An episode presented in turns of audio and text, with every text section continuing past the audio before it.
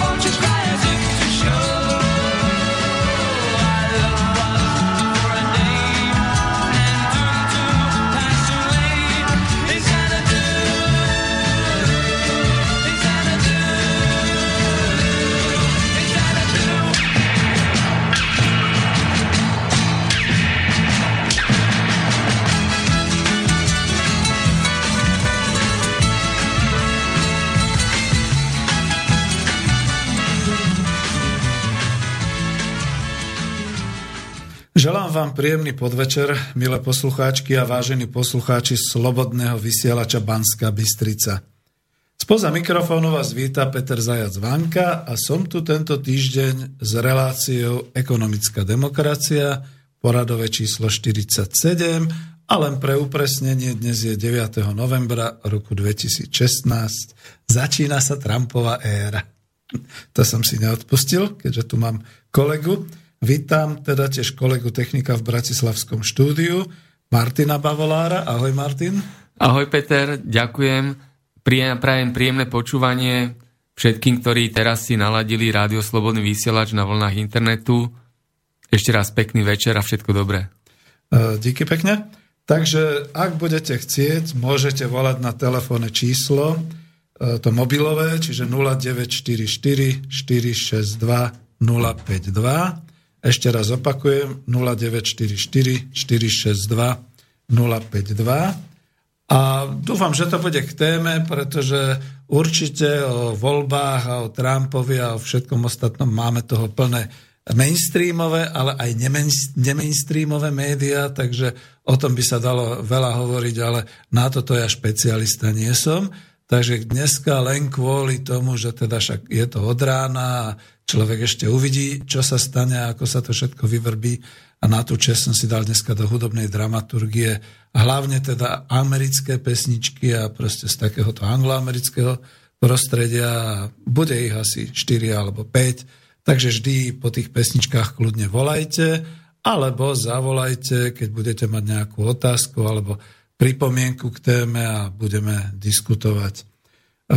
Samozrejme, že ak budete chcieť mailovať, tak máte adresu studio zavináč slobodnyvysielac bodka es ká, alebo ak počúvate priamo cez internet, máte tam vľavo na web stránke takú zelenú, ani nie že bodku, ale taký podlhovastý zvislý pásik, kam môžete po napísaní svojho mena, keď tam kliknete poslať odkaz alebo otázku, a budeme spolu teda komunikovať. Samozrejme pozdravujem pri počúvaní priaznivcov tejto relácie, ktorí sa tradične a pravidelne schádzajú, aj tých, čo to budú počúvať z archívu, alebo z YouTube, alebo aj náhodných zabludivších na internet v tomto čase, tak ako som ja začal kedysi dávno počúvať Slobodný vysielač. A vždy dávam pozdravovať bratov Čechov a Poliakov, dobrých susedov Maďarov aj Rakúšanov, pretože my sme tu takto v tej vyšehradskej štvorici a v strednej Európe a máme taký spoločný osud už veľmi, veľmi dlho. Snáď od Limes Románus, od rímskych hraníc. No takisto zdravím aj všetkých rodákov, žijúcich a hlavne, hlavne pracujúcich po svete, ďaleko od svojej domoviny a je to neuveriteľné a radostné, kam sa internetom slovenské hovorené slovo môže dostať. No, takže dnešná téma. Dnešnou témou ekonomickej demokracie číslo štyridsaťsedem je takéto pokračovanie z minula, teda ako ľudí zamestnať, práca za plácu. A ešte som tam dal taký obsah peniaze kryté prácou, to je, alebo rovná sa skutočná hodnota za peniaze. A trošku v tom obsahu, možno budem parafrázovať, ale narazím aj na tú e- povedzme vládnu, respektíve na tú prijatú ekonomickú zásadu hodnota za peniaze, ktoré, ktorá sa aj teda má vo verejnej správe nejak tak otáčať. A chcem to upresniť, že hlavná hodnota za peniaze je skutočná práca, práca, ktorá je platená ľuďom. Ak ste si pozerali avízo, tak vás azda zaujala tá fotomontáž pracujúcich. Urobil som takú koláž zloženú z časti stokorunovej bankovky, štátnej banky Československej, kde sú v zelenom poli vyobrazení naši tvorcovia hodnôt, tradiční, to znamená robotník a roľnička. Hneď vedľa máte taký čierno-biely obrázok pracujúcich, ktorí odhadzujú za snehovej kalamity sneh z ulic mesta. A verte, neverte, ja sa pamätám na poslednú takúto akciu, ktorá bola tuším v roku devätnásťstoosemdesiatšesť, keď napríklad aj moje rodné mesto Bratislava bola zasypaná snehom a my sme skutočne poctivo odhrňali sneh, lopatovali. Bolo to za socializmu, tak sme to robili zadarmo. Predpokladám, že dneska za novej éry by jednoducho stál primátor na rohu alebo chodil by, pojazdieval by a vyplácal by nám aspoň desať eurovky za túto činnosť a aktivitu. No, tak asi takto by som to rád, aj keď nie naivne, ale predsa len chcel. A máte tam aj súčasný obrázok takého vraj neproduktívneho dôchodcu v úvodzovkách, ktorý je predstaviteľom tých dôchodcov, ktorí zvládnu z domu pracovať v home office, teda pracovať cez internet, alebo vôbec na počítači, a popri tom ešte vychovávajú vnúčence, alebo možno keď už sú päťdesiat plus, tak možno aj nejaké vlastné deti. A stále sú produktívni. To len na ilustráciu, aby sme si trošku zapamätali, že naozaj práca je tá, ktorá je platená, ináč to nie je práca. A skutočná hodnota za peniaze je naozaj akurát tá práca v každom veku, kdekoľvek, čokoľvek sa robí. V tej minulej téme, téme čo s nepotrebnými ľuďmi, tam sme sa dotkli s Romanom Michalkom obsahovo trošku tak tej témy, že hlavne teda dnes prevláda ten liberálny názor na nezamestnaných a neprodukujúcich, že jednoducho sú zbytoční a už ich netreba a podobné veci. Ale je to veľmi cynické a nehumánne a Roman to má aj v knihe potom vysvetlené, tie cynické, také liberálne doktríny, ktoré okolo tohoto sú. A ja som tam kričal, že e, jakže nepotrební ľudia, jednoducho ich treba zamestnať a zaplatiť im. Čiže na tom sme sa zhodli a pretože sme išli ďalej s Romanom Michalkom, už tu bol v ekonomických rozhovoroch, v, vo finančnej kríze a budeme potom pokračovať ďalej, tak tento raz v tejto relácii ekonomická demokracia som si trúfol a chcel som teda tak pokračovať v tej téme, ako zamestnať ľudí, že je dôležité teda, aby mali zaplatenú tú prácu a poriadne zaplatenú.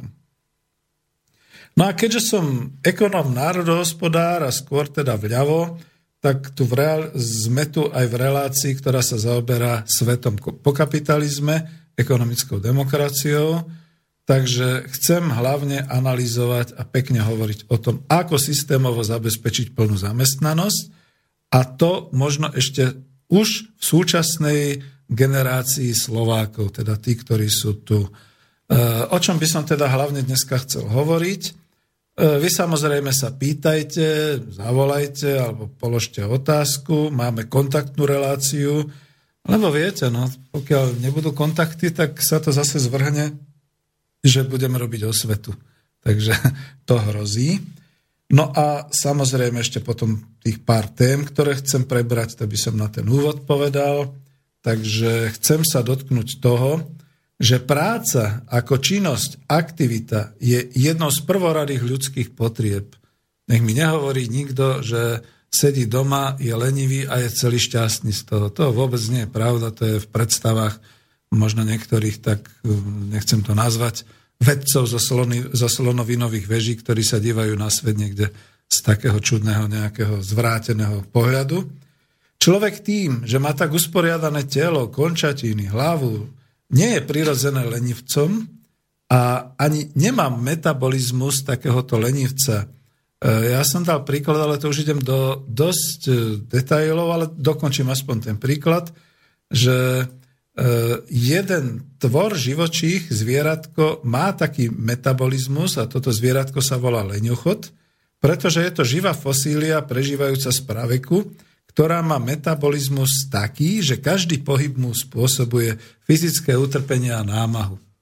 A to znamená, že keďže to vyplýva z jeho pomalej výmeny kyslíka a živín, tak samozrejme je to tvor, ktorý kým sa vyšplhá z ľavého konára na strome na pravý konár, tak to možno prejde celého pol dňa.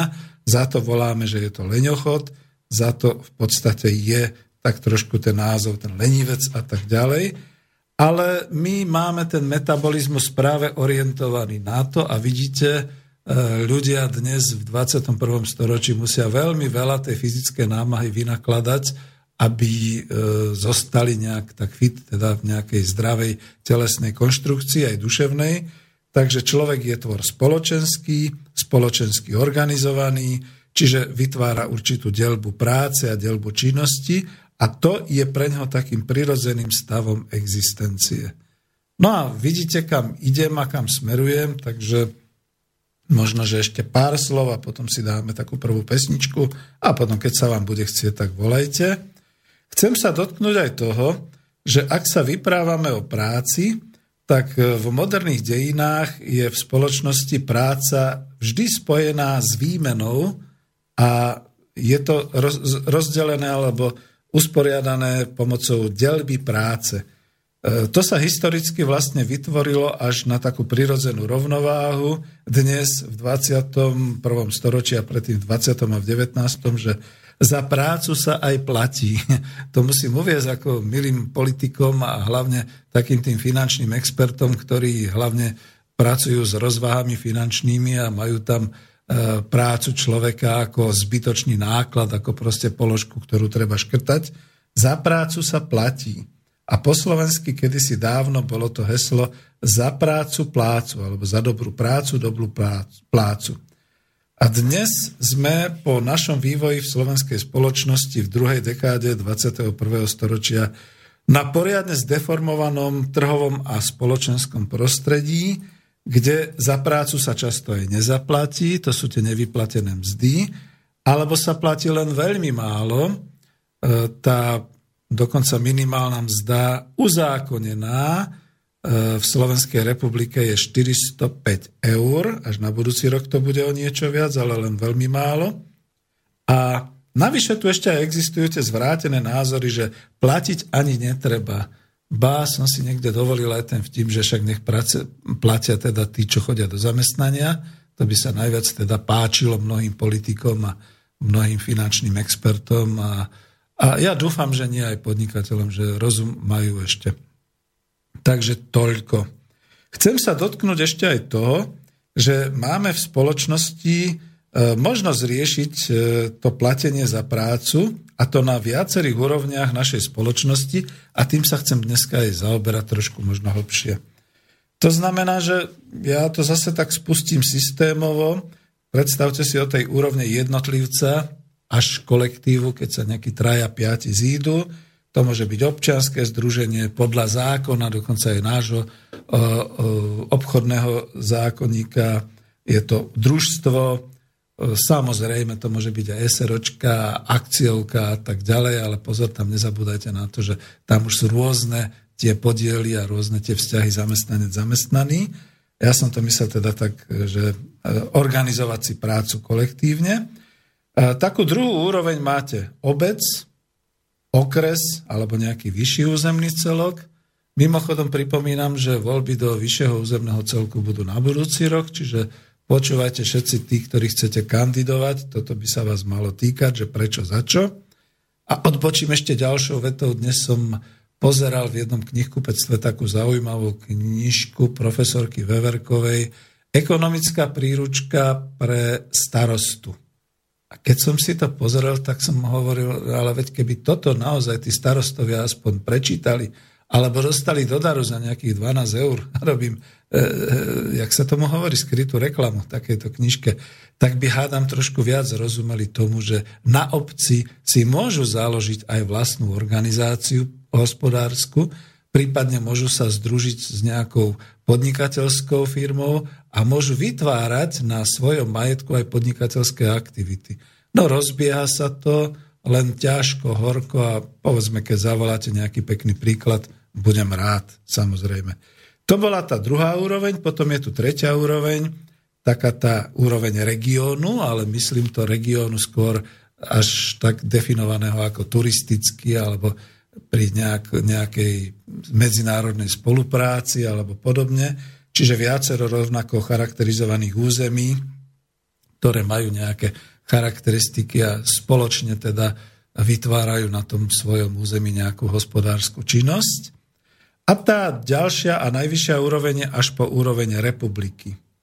Na úroveň republiky, to znamená celého štátu, znamená, že organizovať celospoločenský prácu, hospodárske organizácie, národné hospodárstvo, čo teda už pomaly strácame a vlastne neexistuje. A aby som bol poctivý, trošku tak s vedeckým prístupom, ešte tu máme aj úroveň globálnej spoločnosti a globálnej ekonomiky, ale tu by som sa dotkol skôr niečo takého, ja som si tu dal takú poznámku, že OK, táto globálna úroveň by nám nevadila, pokiaľ neškodí. No ale ona už škodí. Takže tu je vlastne ten problém, prečo ju uvádzam síce, ale nebudem sa ňou zaoberať. Čiže zamestnať môže, teraz to poviem opačne, republika, región, obec, kolektív. Je zaujímavé, že najviac teraz zamestnávajú globálne korporácie, hlavne na Slovensku automotíva, oceliárne a všelijaké takéto veci. Čo je teda skreslené a poviem úprimne zvrátené.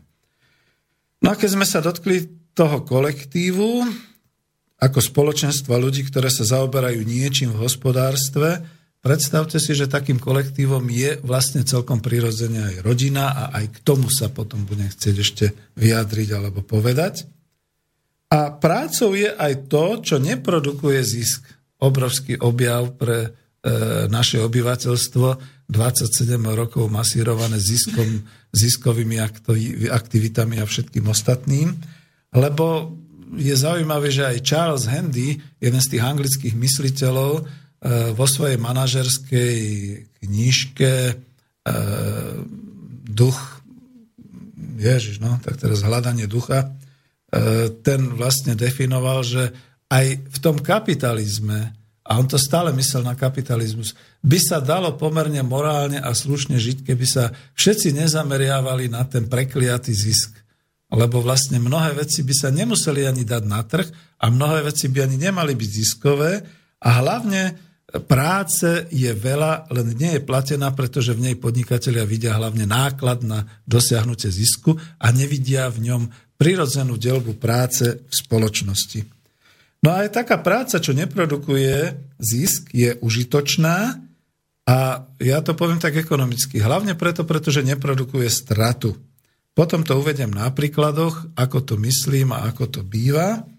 A to bol taký celkový prehľad, možno sa ešte zmiením trošku o tom, že čo znamenal pri začiatku kapitalizmu v Anglii ten zákon pre chudobu, ktorý platil v osemnástom storočí a prečo bol zrušený, to bol ten Speenhamland, už som ho párkrát uviedol.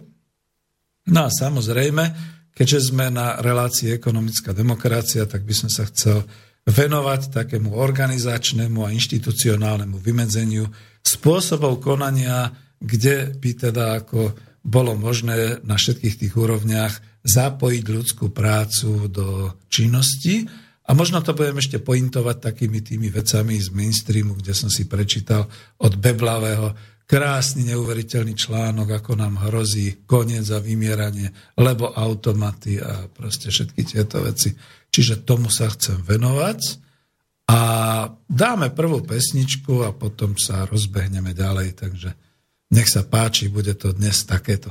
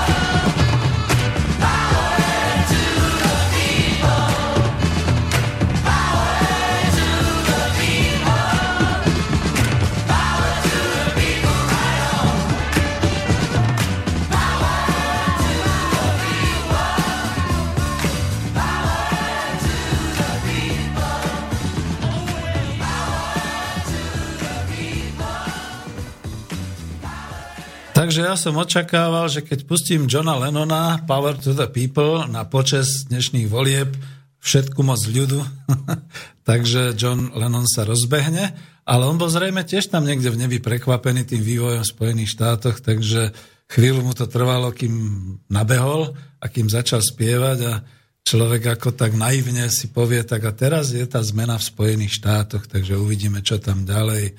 Takže á, toto nechcem, lebo to ja nie som geopolitický expert, takže to uvidíme, ale stále zatiaľ som tak trošku, ako hovorila, obkecával tému túto, pretože som si myslel, že možno niekto zavolá, ale kľudne, keď budete chcieť, tak napíšte práve na tú mailovú adresu studio zavináč slobodný vysielač bodka es ká alebo na ten telefón. No vidíš, že teraz ten telefón som si odhodil vysoko, že neviem, či sa tam až dostanem. Poviem číslo ja? E, môžeš. No, takže telefónne číslo do bratislavského štúdia nula deväť štyri štyri štyri šesť dva nula päť dva.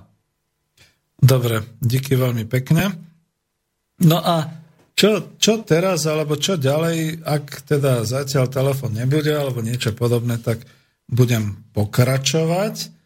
A to v tom zmysle, že keď som sa teda dotkol toho, že ako dnes vyzerá tá situácia na Slovensku, že skôr sa v tých médiách hlavného spravodajstva u politikov dáva do popretia stále ten liberálny názor, že ako bože, čo bude ďalej, lebo bude automatizácia, ľudí už nebude treba na prácu a, a na druhej strane našiel som si tu časopis, ktorý nebudem propagovať, ale prečítam vám z jeho obálky z novembrového vydania. Ja viem, že oni to myslia tiež ironicky, ale je to tu krásne zobrazené, že je tu tá značka a cestovná, že na ceste sa pracuje a vedľa toho taký ten nadpis. Práca na ceste a robiť nemá kto. Ja viem, že oni to potom myslia ináč a určite je to aj v článku potom ináč rozobraté, ale toto je presne taká tá charakteristika súčasného oficiálneho mainstreamového názoru a, a, a liberálnych politikov, ktorí hovoria, no ale veď ľudia boží, však ako už pomaly ako likvidujeme nezamestnanosť a ľudia už nechcú pracovať a máme toľko práce a nemá robiť kto a tak ďalej a tak ďalej. Jedno treba v súlade s mojím gurum, ktorý ma učil kedysi dávno, že to najdôležitejšie na prvé miesto, to treba povedať. Vážení a milí, keď budete dôstojne a optimálne platiť, tak potom bude aj dosť pracovníkov a potom tej práce, ktorú nemá kto robiť, zrazu bude veľmi málo, pretože všetkých budete vedieť zamestnať a zaplatiť. Toto je ako prvorade a predovšetkým. Pretože pozrime sa, a ja som si to schválne tuto niekde vyťahol, že naozaj to máme u nás s tou minimálnou mzdou, a to už nehovorím o tom, že potom sa všelijak ako manipuluje s mzdami priemernými a všelijako ten medián, čiže ten stred, ako je, že koľko vlastne naši ľudia zarábajú. Takže zoberiem zo základných informácií. Súčasná minimálna mesačná mzda na Slovensku je štyristopäť nula nula eur za mesiac. Výška nominálnej hodinovej mzdy je dva eur tristodvadsaťosem eur. Teda tristodvadsaťosem tisícin, čiže dva celé tridsaťtri zaokrúhlené.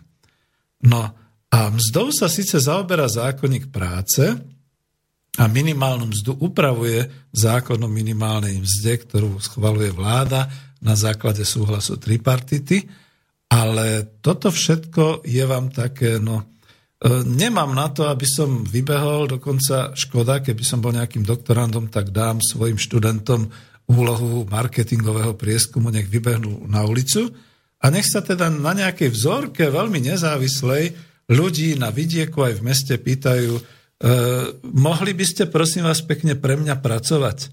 Dám vám súčasnú mzdu hodinovú uh, dva eur tristodvadsaťosem, ale ja vás potrebujem len na hodinu, viete? To je to, že toto potrebujem. A teraz by bolo zaujímavé, že keby sme im ukázali, toto treba pokosiť, alebo tuto treba pozametať, alebo prosím vás pekne, odneste mi toto tam, alebo prosím vás pekne, postrážte mi toto dieťa, alebo prosím vás pekne, zložte mi toto drevo a, a proste tisíc a tisíc takýchto prác, ktoré sa dajú stihnúť za hodinu, čo by vám tí ľudia povedali.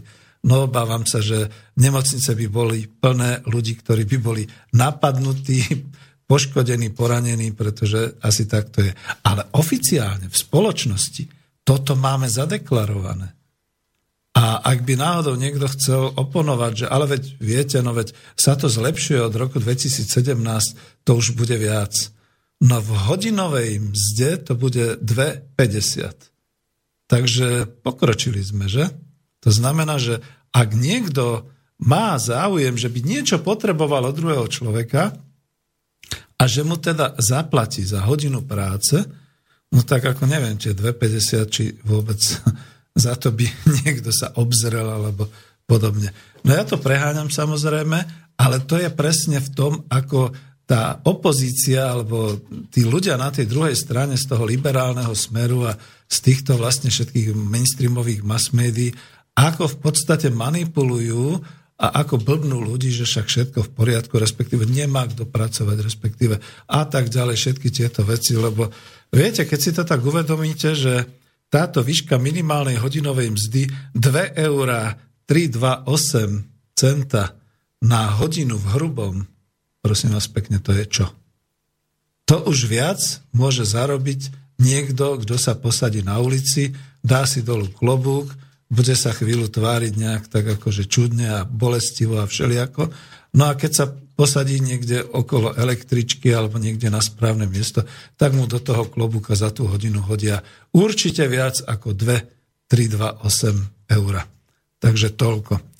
No a potom, že tá minimálna mesačná mzda štyristopäť eur, až všetko v poriadku, lebo na budúci rok to bude už až štyristo tridsaťpäť eur. No a zase omyl, to je v hrubom. Čiže to je vlastne naozaj ten náklad, z ktorého potom odvádza zamestnanec, ale aj zamestnávateľ za neho, čiže v tej realite mu zostane oveľa, oveľa menej. Až tak málo, že skutočne všetci títo liberálni a všetci títo, musím to povedať tak, pravicoví obhajcovia súčasného systému nemajú pravdu, keď hovoria, že ale veď teda sme to zvýšili a ľudia aj tak nechcú pracovať a, a tak ďalej. No nechcú. Test správnosti. Skúsme uzákoniť, že všetci poslanci a politickí pracovníci v Slovenskej republike pardon, ospravedlňujem sa, dostanú minimálnu mzdu. No, to by sme videli, čo by potom robili. Ako by boli nespokojní. Lebo veď, dobre, tak ako oni niečo robia pre našu republiku, ale hlavne si sedia, hlavne teda sú v teple, v suchu, hlasujú, organizujú nám život, pripravujú zákony, schvaľujú tieto zákony. No ale tak ako keď sú v takomto, to nie je príliš veľká námaha. Takže prečo by nemohli dostať aspoň tých štyristo tridsaťpäť eur minimálnej mzdy? A ešte im z toho, z toho zobereme odvod na zdravotné poistenie, odvod na sociálne zabezpečenie, dôchodkové, solidárne a všetky takéto veci. A potom by sa ukázalo, že ako to teda je v tej našej republike s zaplatením práce. Lebo naozaj je to takto. No a keďže som teraz trošku dráždil hada, dalo by sa to povedať, tak som to chcel ešte tak aspoň ujasniť, že samozrejme, že e, toto je trošku také vytrhnuté, lebo keď s vami uzatvárajú pracovnú zmluvu, tak je to pracovná zmluva na e, mesiac, na plácu, na výplatu mesačnú, ale uzatvárajú ju na nejaké dlhšie obdobie. Aj keď teraz má asi pol milióna slovenských pracovníkov, bude naháňať, pretože väčšinou sa dnes zmluvy uzatvárajú najprv na skúšobnú dobu a to, čo minister práce kritizuje a veľmi ma sklamal aj štátny tajomník Braňo Ondruš, ktorý hlavne vyťahol do boja proti týmto ľuďom, ktorí pracujú v skúšobnej dobe a potom to po troch dňoch vzdajú alebo po týždni, alebo možno aj po troch mesiacoch, alebo ich zase zamestnávateľ vyhodí a O, tam bola tiež taká nejaká argumentácia, že no ale viete, no, keď špekulujú a keď nechcú robiť, nechcú robiť. To sú také veci. Pretože dnes máme tiež tak zvrátený a zdeformovaný trh práce, že vy sa vlastne, až kým nenastúpite a kým nezačnete pracovať, nedozviete, koho máte nadriadeného, nedozviete, s akými pracovnými pom- pomôckami a prostriedkami budete robiť, nedozviete sa ani, aká je tá konkrétna práca. Čiže to je potom o tom, že dobre, aj keď by to bola takáto minimálna mzda, dokonca aj keby to bola priemerná mzda nejakých tých osemsto osemdesiat eur, osemstotridsať eur, pardon, alebo koľko, aj tak je vám to na začiatku úplne na nič, pretože vy prídete na pohovor k nejakej agentúre zamestnaneckej, tu sa na vás milo usmievajú, tu s vami e, podpíšu dohodu alebo vás proste odporúčajú. To je ešte ten lepší prípad, keď vás odporúčajú, keď s vami priamo neurobia dohodu ako v agentúrach dočasného zamestnania, keď vy vlastne ani netušíte, kto je váš zamestnávateľ, pretože to je ten, ako sa to hovorí, konečný užívateľ alebo ako, čiže vy vlastne až nastupujete, samozrejme to vám povedia kam a kedy a za akú mzdu a takéto veci. Vy ste tam, zrazu sa pred vami objaví možno veľmi nesympatický človek, psychológia a sociál, sociológia boli na Slovensku zakopané hodne hlboko do zeme, čiže žiadne také, že vlastne by vyberal priamo ten človek ako nadriadený, ktorý vám potom bude dávať úlohy a ktorý s vami musí sa zžiť. Také niečo na Slovensku neexistuje. Vy prídete do práce a zistíte, že je to veľmi nesympatický človek, preglgnete a poviete si, dobre, aj tak, no potrebujem robiť, chcem robiť. Tak vám dajú úlohu, zrazu zistíte, že tá úloha vôbec nie je v súlade s tým, čo by ste mali pracovať, lebo tým začiatočníkom sa dávajú všelijaké veci. No a potom ďalšia vec, že veď tam pracujete, dokonca dostanete nejaké pomôcky, nejaké pracovné nástroje, takže prídete. Dôležitý je vždy, a my sme to kedysi hovorili, dôležitý je ten prvý deň, keď ešte sa pamätám na nášho manažerského školiteľa, Jona Farmera, ktorý hovoril, viete, podstatné je, že keď vám potom príde príbuzný domov z práce a vy sa ho opýtate, tak ako bolo? Že to je dôležité, čo povie. Či povie, no fajn, alebo no, tak ešte uvidíme, aké to je, alebo bude znechutený a bude chcieť. No nie sú všetci až také silné osobnosti, aby takýto nástup do práce prežili viac ako tri dni. Proste to vzdajú. Vzdajú, pretože zistia, že toto veru oni za túto výplatu robiť nechcú. Prakticky už ani neexistuje výberové konanie alebo príjmanie do, zamestnan- do zamestnania, alebo aby som nebol až taký krutý, možno v dvadsiatich prípadoch zo sto, kde priamo uchádzač o prácu hovorí so svojím nadriadeným alebo priamo so svojím priamým nadriadeným, kde sa hovorí o jeho práci, čo bude robiť, kde sa hovorí o mzde a možnostiach, aké dostane, a o všetkých týchto veciach. Čiže už to nie je tak, ako keď proste, a to už bolo za súčasnej éry, keď som jednoducho nastupoval do práce a bol som v podstate predstavený svojmu priamému nadriadenému ako riaditeľovi, ten ma zase ešte vôbec ako predtým, než som podpísal tú zmluvu, oboznámil s tým, čo budem robiť, ako budem robiť, čo za to budem mať, aké budú úskalia. Potom som podpísal zmluvu a potom sme išli naozaj na to pracovisko zoznámiť sa s, m- s mojimi kolegami, kde som sa dozvedel, kde budem pracovať, ako budem pracovať, kto s kým, ako. To bol vlastne ten prvý deň.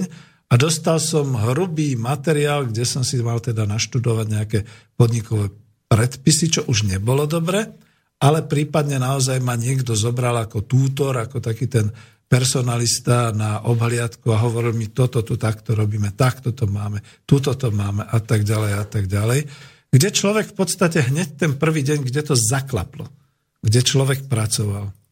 No a keďže hovorím, väčšinou sa začína nie s nástupným platom tých osemstotridsať alebo deväťsto hrubom, ale možno naozaj prevažnej miere, hlavne s tou minimálnou mzdou. Tak to je asi také, že keď prvý deň človek tam je a už je dostatočne ako večer z toho znechutený a druhý deň ide do práce s tým, že najprv má ťažký žalúdok, možno slabšie charaktery sa aj povracajú ráno pred odchodom na nové pracovisko a podobne. No tak nastane ten prípad, že na druhý, na tretí deň to vzdá. Takže milý Braňo Ondruš, pre Boha živého, čo ste to zase urobili za nešťastnú vec, že idete bojovať proti lenivým neza, nezamestnaným, proti špekulantom, ktorí chcú nastupovať do práce. Isté, že sú aj také charaktery, ale na Slovensku je to skutočne o tom, že keď vám niekto ponúkne prácu za osemstotridsať eur, alebo možno za tisícosemsto eur, tak skúsim vydržať na tom pracovisku so zaťatými zubami, skúsim to prežiť, pretože viem, prečo pracujem. Ale keď mi niekto ponúka nejakých mizerných štyristopäť eur v hrubom, poprípadne nejaký ten priemer osemstotridsať, ale ja vlastne neviem, ako na tom budem o dva, o tri mesiace, či vôbec teda po skončení skúšobnej doby budem pracovať. No ešte nie je desať hodín, aby som sa vyjadril, že sa na to môžem vy. A veľmi zvysoka. Čiže takto je to na Slovensku. No a stále nik sa neohlásil alebo neoznámil. Takže budem pokračovať presne v tom, že ak teda hovoríme o tom, že práce je dosť, ale že teda nie je ľudí, tak si pre Boha uvedomme, že tá práca nie je dobre platená. Ukázali sme si to na tom príklade, takom tom veľmi ako zidealizovanom, alebo ako by som povedal skôr naopak, ako vypichnutom, že či by niekto chcel robiť za dve eurá tridsaťdvaťosem centa nejakú prácu, proste, ktorú by ste mu ponúkli, Pozor, aj o tomto je, že to sa samozrejme zgrupuje dohromady. To znamená, máte dohodu o pracovnej činnosti alebo máte niečo podobné v tom zmysle, že teda pracujete nie na plný úväzok alebo nie na osem hodín, možno na štyri hodiny alebo možno len na zavolanie. Pán profesor Stanek to veľmi pekne definoval, že tá práca je už tak dneska rozbitá, že väčšina tých prác, prác takéhoto charakteru aj s tou hodinovou mzdou je definovaných ako na zavolanie alebo na počkanie. To znamená, že jednoducho človek čaká, má mobil a keď ho objednajú, keď mu povedia, tak zajtra prídete a tak ďalej, tak až potom príde. Takže to je to, je to čo niekedy vlastne ako ľudia sú nútení robiť, že majú hodinovú mzdu. Tých hodín si odpracujú ad hoc, alebo možno dohodnuto, možno ako do štyridsať za týždeň, ale možno len desať hodín za mesiac. A dostanú za to tých mizerných dvetisíctristodvadsaťosem a ešte z toho je potom ten cirkus toho odvádzania zdravotnej poisťovni, sociálnej a všetky takéto veci.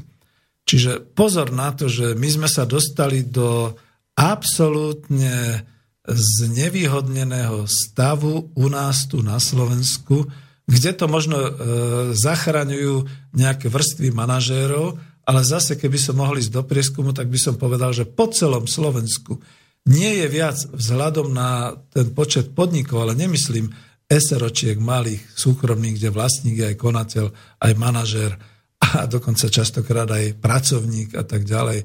Ale, ale tie akciové spoločnosti, ale hlavne tie zahraničné firmy, ktoré tu sú, ktoré tu teda majú svoje výrobné závody a podobne, ak tých e, e, manažérov, ktoré majú tie vysoké platy nad tých tisícosemsto, dvetisíc v hrubom a tak ďalej, ak ich je tu povedzme päťdesiat alebo stotisíc, tak je to veľké číslo. To som možno aj prešvihol. Kľudne to takto poviem.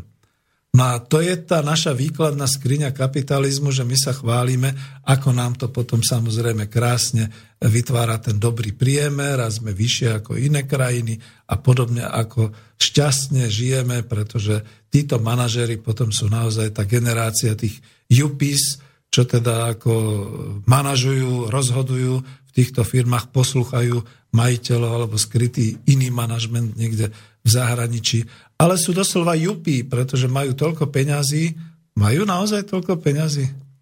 Väčšina z nich je zadlžená na hypotékách, na autách, ktoré patria k ich statusu, majú samozrejme drahé dovolenky, či už domáce alebo zahraničné, pretože ak majú rodinu, tak ich manželka vyžaduje, aby žili na úrovni, však pani riaditeľová alebo pani manažérová to vždy malo ten cvenk. Takže to nie je o tom, že by si potom veľa odkladali alebo podobne. A toto, toto je, skoro by som až povedal, taká naša stredná trieda. A my všetci ostatní sme niekde pod tých osemstotridsať eur a častokrát niekde sa pohybujeme medzi tými štyristopäť eurami a tak zvy, zvyčajne to býva okolo tých päťsto až šesťsto eur v hrubo mesačne. A viete čo? Zo skúseností, ktoré mám tu v Bratislave pri stredoškolákoch a pri ľuďoch, ktorí pracujú nie v tých super vychytených firmách, vychytávkach, je to naozaj tak, že sa pracuje za tých päťsto šesťsto eur a to nám zase vidiek povedzme závidí, pretože tam, kde som pracoval, bola to výrobná organizácia, tak tam skutočne aj tí cé en cé vychytení ľudia mali tých päťstopäťdesiat v hrubom. Takže o čom to je, a to boli vychytení, to boli špecialisti na slovo vzatí, takže o čom to potom u nás bude, o tom, e, o tých platoch. No, rozohnil som sa tu, máme možnosť potom samozrejme, aby ste dali pesničku, alebo aby ste dali nejakú e, správu, otázku. Ja by som rád pokračoval, keď teda môžem, a už to naozaj vyzerá dnes na osvetový deň, takže pokračoval by som v tom, že na tie úrovne toho zamestnania, ako, ako sa vlastne tuto s tým vyrovnať. No začnem predovšetkým od tej prirodzenej deľby práce, ktorou je rodina, kde teda nikto nič neplatí. Už tu boli také zvrátené hlasy, že áno, a malo by sa to rozdeliť a možno aj niekde sú, keď už dneska sú tie e, predmanželské zmluvy a potom vstupujú do manželstva každý so svojím účtom a každý si to skladá nejakým spôsobom a, a možno si aj v ekonomických rodinách, vo finančných rodinách vyšpecifikujú, že moje, moja drahá, tak ja teraz pôjdem autom, tak to je pätnásť eur a ty keď e, urobíš tento obed, tak to je desať eur a keď mi upraceš spálňu, tak to je, čo ja viem, sedem eur a potom by bola otázka na večer pomilovanie, aké sú svetové ceny, aby sme vedeli, no tak viete, o tom to je. Čiže nie, rodina nemá byť o tomto, a rodinný rozpočet nemá byť tohoto charakteru. Väčšinou tam robíme nie lenže dobrovoľne, ale s motiváciou a neuvedomujeme si, ani to nie je v našej kultúre, aby sme si takto tú deľbu práce platili. A preboha, neučte to ani deti. Neučte to ani svoje deti, že teda keď vyniesie smete, dostane euro a keď pôjde nákupy, tak zvyšok z nákupu si môže nehať a podobne, pretože to z nich potom robíte naozaj tých držgrošov až grlošov v budúcnosti. To sa vám veľmi vráti, keď budete starí a keď potom oni už povedia, no tak za uvarenie obeda osem eur alebo podobne. Pozor na to, to je veľmi nebezpečná výchova.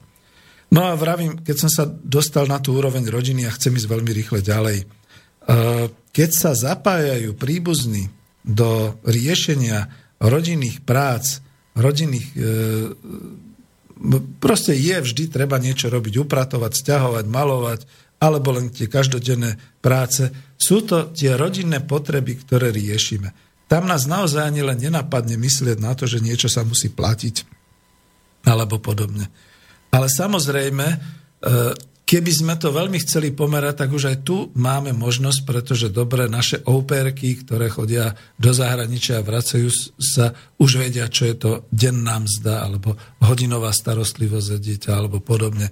Takisto, keď sú ženy, ktoré chodia naozaj do zahraničia za naše hranice ako opatrovateľky, už vedia, ako to je. A viete, čo je na tom najsmutnejšie, že naša spoločnosť, naša republika, náš štát, takéto veci ani len nevie oceniť. Čiže väčšinou, keď dcerám, ktoré dneska majú šesťdesiat, šesťdesiatpäť rokov, alebo možno štyridsaťpäť, päťdesiat rokov, zostarnú ich rodičia, nielenže to všetko robia zadarmo, ale ešte chodia sa aj hádať na sociálne a zdravotné úrady, aby im nehali to opatrovníctvo, aby im nehali nejakú tú nejaké to euro za tieto služby a ešte musia dokazovať, že neplatia a podobne, alebo teda, že nemajú nejakú mzdu, alebo nie sú bohatí, alebo podobne.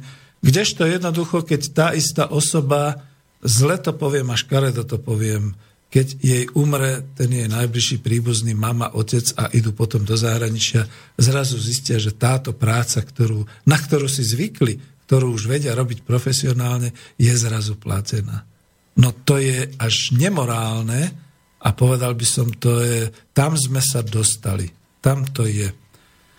No, chcem preč od tej rodiny, ale chcel som tu ešte povedať aspoň pár slov v tom zmysle, že e, takisto v rodine sa aj také veci ako majstrovanie a hobby nepovažujú za nejakú prá, prácu, za ktorú treba platiť.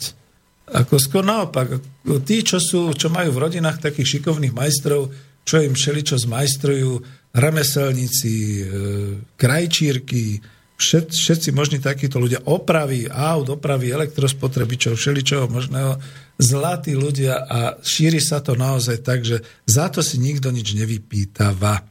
Stretol som sa samozrejme aj s tým, že keď teda mi prišiel, prišiel z rodiny niekto niečo opraviť a pýtal si pätnásť eur za cestu autom, tak som sa na neho veľmi šialene pozeral a hovoril som, si sa zbláznil? Robíš to mne, bratancovi? Ako, máš ty rozum?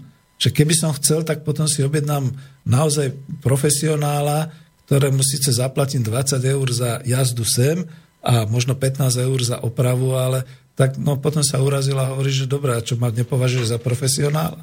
Reku, no nie, keď to máme platiť, tak to je o tom. No a potom samozrejme záhrady, pestovanie, chovanie všeličoho, pretože väčšinou sme aj po vidieku. Takže toto sú také veci, ktoré nie sú v rodine platené. A mám tu mail, takže preruším sa na chvíľu. Zdravím, pozdravuje Ján z Levíc.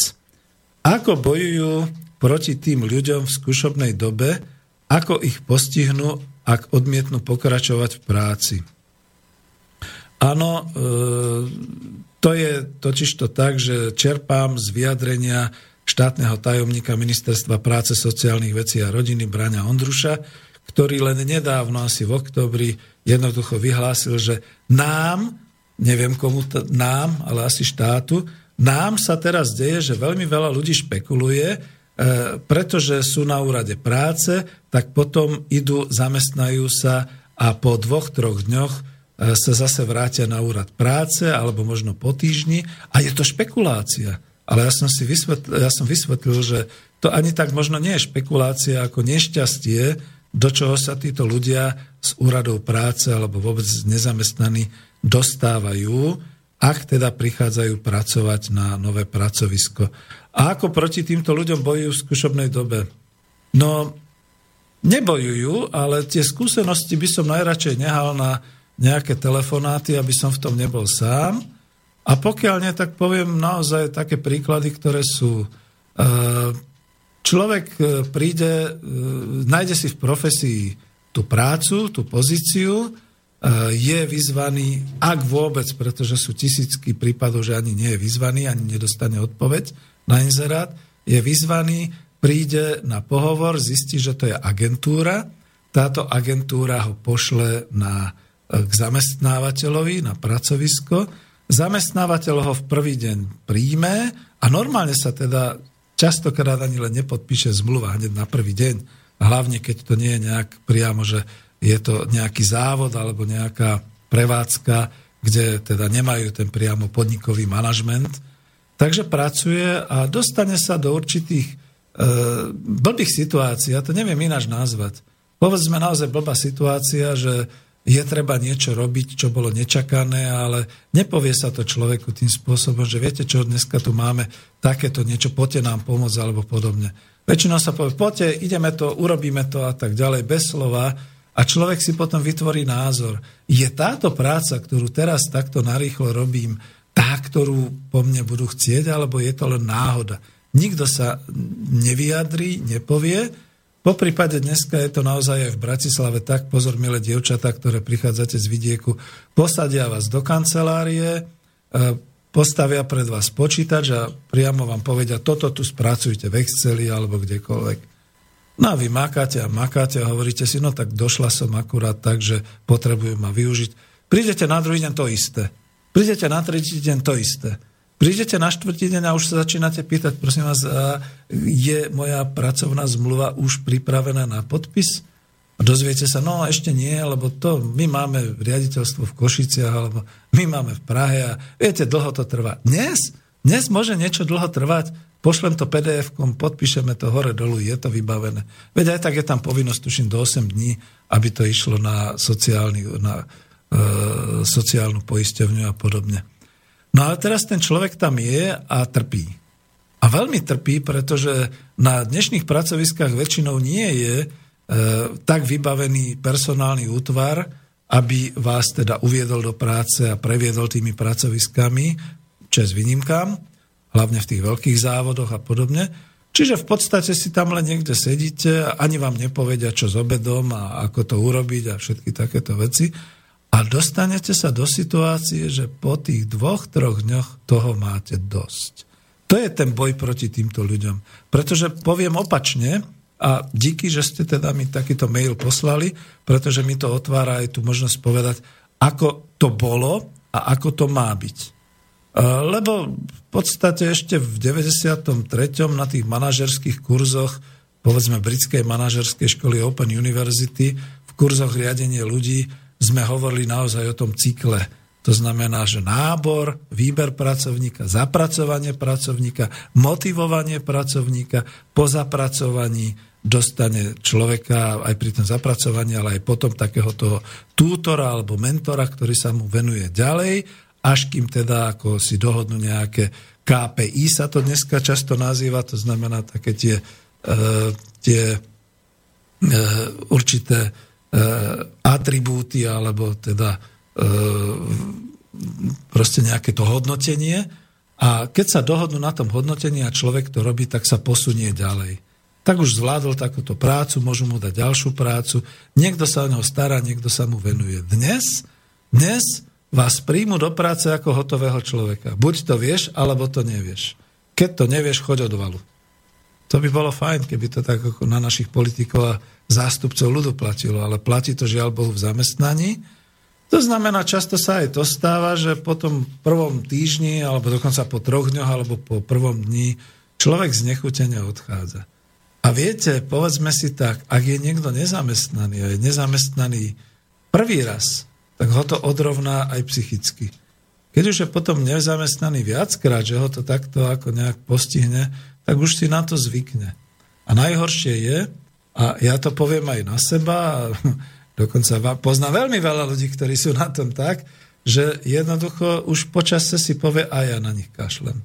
Samozrejme, že my nesedíme so založenými rukami, začneme hľadať spoločenskú prácu, ak sme aktívni, dobrovoľné práce, napríklad aj kopec ľudí tuto v Slobodnom vysielači, tak by som to povedal, ja som ten človek, ktorý sa takto už ako dostal do takej rezignácie, že jednoducho už ani nevyhľadávam. A tuto to niekde chcem zakončiť, aby to nebolo všetko až také, aby som aj pokračoval, lebo ja ešte sem tam na tú profesiu zájdem a aj keď teda mám ten vek šesťdesiatjeden, stále som predčasný dôchodca, my máme zákonnú hranicu šesťdesiatdva rokov a sem tam pošlem, dokonca sa aj zúčastňujem nejakých tých výberových konaní, ale viete, ako veľmi nátvrdo tam vidím, že ako ten, čo vyberá, väčšinou je to taká tá mladá dievčina, okolo dvadsaťpäť rokov, to už je mladšie ako moje dcery, sa na mňa dívajú, ako keby som vyliezol niekde z múzea a pýtajú sa, ako... No nepýtajú sa, ako sú slušné. Ale je na nich vidno doslova to zdedenie, že dedo, a vy ste sa z jakého hrobu sem dopracovali. A pritom, ako keď človek pozrie tie zručnosti, skúsenosti, kvalifikáciu, no tak ako dneska som už skromný, no tak dobre, tak nejaký ten referent, alebo nejaký ten proste expert, špecialista na niečo, nemusím byť ani manažer, ani riaditeľ, ani nič. Ale nič? A potom sa dozviem z dobre utajeného zdroja, že viete, Peter, pre Boha, veď vy už ste ročník päťdesiatpäť, my hľadáme medzi dvadsaťpäť a tridsaťpäť ročnými. A ja hovorím, toto ste povedali iba mne. Toto sa neopovažte povedať verejne, pretože za to hádam ešte dneska je možné ísť do súdneho sporu. A ešte ja sa pamätám z deväťdesiatych rokov, že, že uchádzači o prácu, ktorí potom ako žalovali organizáciu, zamestnávateľa za to, že ich neprijali kvôli veku alebo kvôli nejakým takýmto veciam, väčšinou vyhrali a tá organizácia ich musela zaplatiť. A ja som si to dokonca aj niekde pripravila veľmi natvrdo jednu organizáciu, dokonca to bola česká firma, ktorá si tu drzo na Slovensku jednoducho povedala, že ona bude hľadať iba mužov vo veku dvadsaťpäť až tridsaťpäť rokov, absolventov toho a toho a tak ďalej. Škoda, keby som si bol teraz tu našiel, čo to bolo za firmu, tak ju tu aj ako natrem pekne, jak sa hovorí. Čiže takto to býva u nás s prácou a dokonca by som povedal aj s nástupom do práce. A tá ideálna, kedysi dávno tá prax bola naozaj taká a musím pochváliť zase, aby som to urobil tak, zažil som to a prejdem kľudne aj k tomu, čo som zažil ako obchodník, ale pritom nie úplne strojár, v tom, na tom mojom trenčianskom pracovisku, že na zaškolenie sa podujal priamo technický riaditeľ. Znamená, povodil ma po tom výrobnom závode, ukázal mi, kde čo je, trošku ma aj odskúšal, aj som vyhovel, pretože nebol som až taký, že by som niektoré veci nevedel. A potom mi veľmi systematicky vysvetľoval, ako je to s týmto, s týmto obrábaním, aké sú parametre, aké sú tieto veci a priamo na stroji mi to ukazoval a vedel. Čiže ja, keď som sa vrátil a bol som obchodníkom, tak som bol už poučený tak, že už som to len potreboval dať do toho cudzého jazyka, potreboval som si spracovať k tomu tie špecifikácie a mohol som kvalitne predávať, pretože už som tomu tovaru, ktorý som mal, rozumel. Ale tu ide o tú prácu, to som hovoril v svojom špecifickom prípade, tu ide o tú prácu, že jednoducho e, ľudia v tých manažmentoch a momentálni zamestnávateľia nehľadajú pracovníka, ktorého potrebujú zaškoliť, pretože to je pre nich neefektívne. Oni hľadajú hotového človeka. Ja neviem, prečo sa vôbec namáhajú v tých profesiách s inzerátmi. Veď rovno nech napíšu, hľadáme Billa Gatesa, alebo hľadáme, ja neviem, Harry, Harry of, Henryho Fonda, hľadáme Nikola Teslu. E, to by pomohlo. Potom je sympatický taký ten inzerát, kde hľadajú, jak to bolo napísané, hľadajú geni, geniálneho, neviem akého proste, a aj to teda drzo napíšu, že čo po ňom chcú. No lenže nie je to náhodou v rozpore s našimi nielen zákonmi, ale teda aj tým princípom nediskriminácie a tak ďalej. To o to ide. No ja som prekročil už vlastne prvú hodinu a to som sa dostal iba k tomu, aby som popísal, prečo môžeme považovať my v našej spoločnosti tú neadekvátnosť tej pláce za prácu, ktorú má človek vykonávať. A viem, že mal som taký pocit, že niekde to aj znelo, že sa chichúňali kolegovci, keď som hovoril o nábehovej krivke. Ja sa pamätám, že my sme sa ešte na týchto manažerských školeniach učili, že človek má tzv. Learning curve v angličtine, nepoviem to v slovenčine, aby to neznelo e, zle, ale to bola tá nábehová alebo učiaca sa krivka, kde mi to potvrdili aj ľudia, ktorí pracujú vo Volkswagene. Najprv ich školia. Po tom týždni musia zvládnuť určité operácie a úkony, aj fyzicky, aj prekladaním, aj proste šrobovaním, aj všetkým, aby proste v tej, ku koncu tej nábehovej krivky dokázali splniť tie parametre, ja neviem, dvadsať alebo stodvadsať kusov čohosi a tak ďalej to urobiť. A do toho sa investuje. Na jednej strane Volkswagen kritizujem, ale viem, že ešte oni to takto robia. A to je, povedzme, teraz to zaškolovanie, ktoré tu prichádza do úvahy, ale aj oni už by boli radšej, keby to boli hotoví ľudia. Za to tlačia na slovenskú vládu na duálne vzdelávanie a na to, aby dostávali hotových pracovníkov, pretože to sú pre nich náklady. A to je najhoršie, že tie náklady potom v podstate ako chcú znižovať a oni by boli najradšej. No zaujímavá bude naozaj teraz tá bitka, tá situácia medzi teda ako tým nitrianským automobilovým závodom a tým trnavským a bratislavským hlavne, ako sa budú preťahovať zamestnancov. A aj keď to nerad hovorím, tuto pripustím, že to bude veľmi zaujímavé, ako budú musieť zvýšiť tie platy, tie mzdy na takú úroveň, aby za prvé si udržali zamestnancov a za druhé ten druhý podnik, aby získal tých hotových ľudí, aby teda nemusel mať náklady na zapracovanie a podobne. Lebo to je prirodzené, tie náklady zapracovanie. Poviem to znova naspäť z, toho, z tej rodinnej úrovni. No nikto sa nerodí kuchárom. Je krásne, keď vaša ženuška sa doma naučila od mamičky perfektne variť. A vie to. Ale je celkom prirodzené a za to ste mladí manželia a za to sa máte radi, že prechádzate tým záučným programom, kde teda žena vám párkrát, manželka, mladomanželka vám párkrát pripáli to jedlo a nie je chutné a postupne sa dáva dohromady a nakoniec z lásky to všetko prekonáte a po desiatich rokoch je z nej vynikajúca kuchárka, pretože okrem iného mala aj dôveru. A to je to dôležité, čo by malo prať platiť na pracoviskách, keby tie pracoviská neboli tak krátkodobé. To znamená, že dnes sa skutočne nevie, či o rok budete ešte tam pracovať. Á, tu mám taký zaujímavý mail, už som chcel pesničku, ale tak toto si prečítame. Dobrý večer, pán Vanka, konečne by som už mal dať najavo, že som Zajac-Vanka. Vy tvrdíte, že ste národohospodár? Laco mi píše. Vy tvrdíte, že ste národohospodár, profesor a máte recept na zamestnanosť. Netvrdím, že som profesor, ani netvrdím, že som národohospodár, no medzi slepými som jednooký, tak to musím povedať. Skúste sa opýtať ekonomov, ktorý vám povie, že je národohospodár, všetci sú finanční experti sveta a mám recept na zamestnanosť, to mám. Pokračujem ďalej. Skúste to povedať tak, aby sa tomu vášmu tvrdeniu dal reálny rozmer a bolo tomu rozumieť. Hm? Není rozumieť? Čítam ďalej. Je mi sympatické, že ste lavicovo naladení, avšak všetko, o čom hovoríte, avšak všetko, o čom hovoríte, môže byť pravda, konštatovanie stavu, no riešenie problému v zamestnanosti v skutočnosti nevidím. No ešte nie sme na konci programu, Laco, a na druhej strane, prepáčte, prečo vám mám prezrádzať niečo?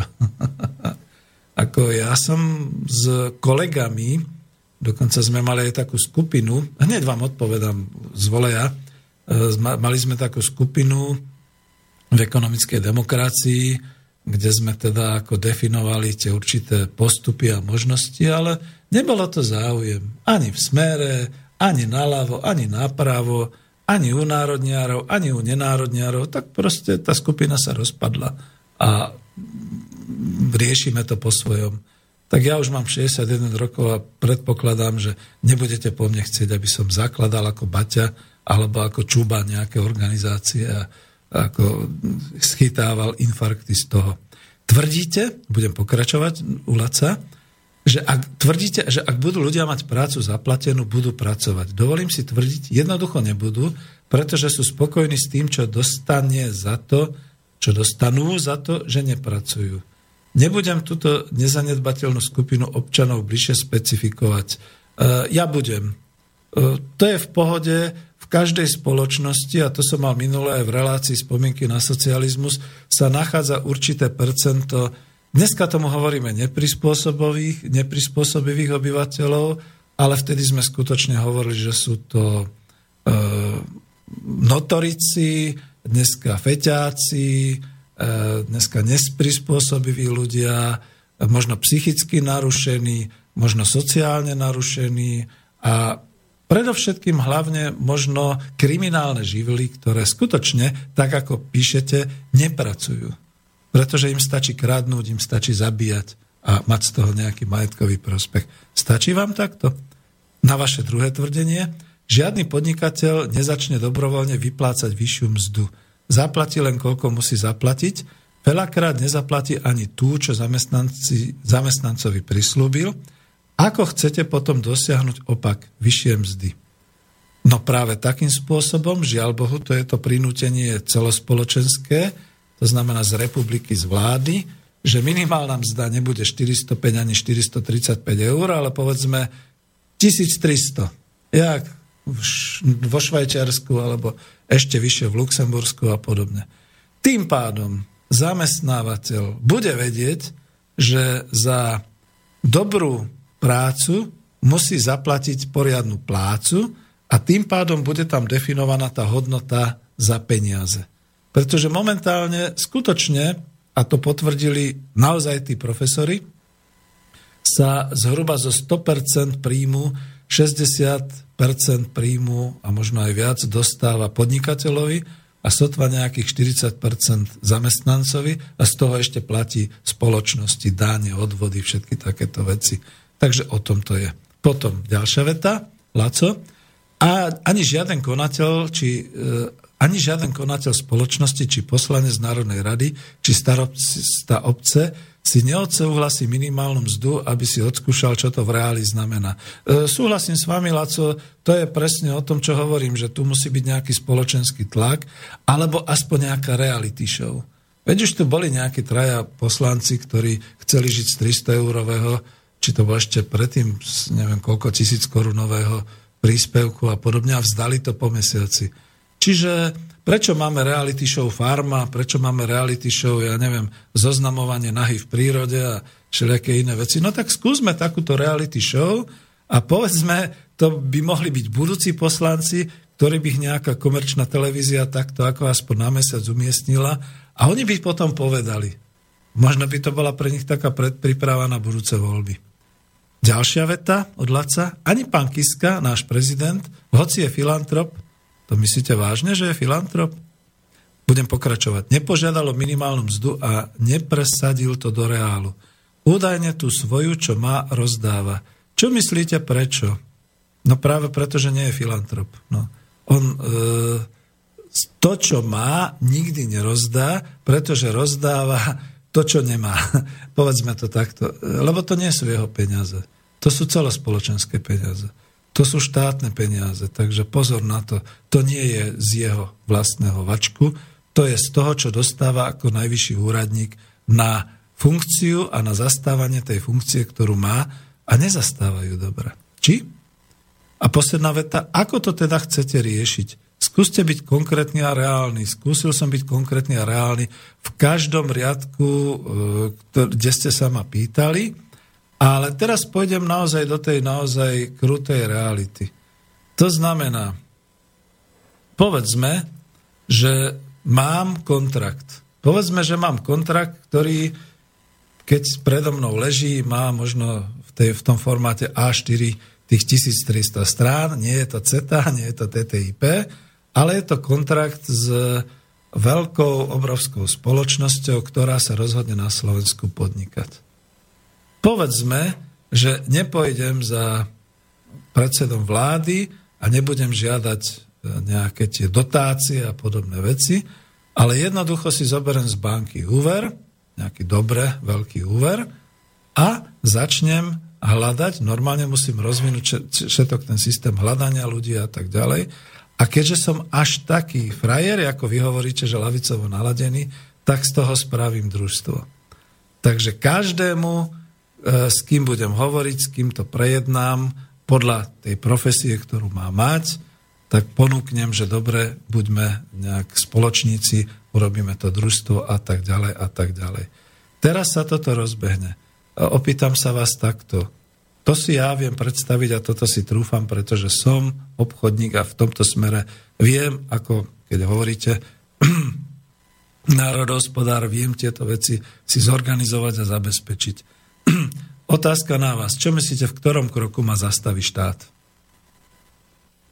Za to som ticho, pretože vy viete, v ktorom kroku.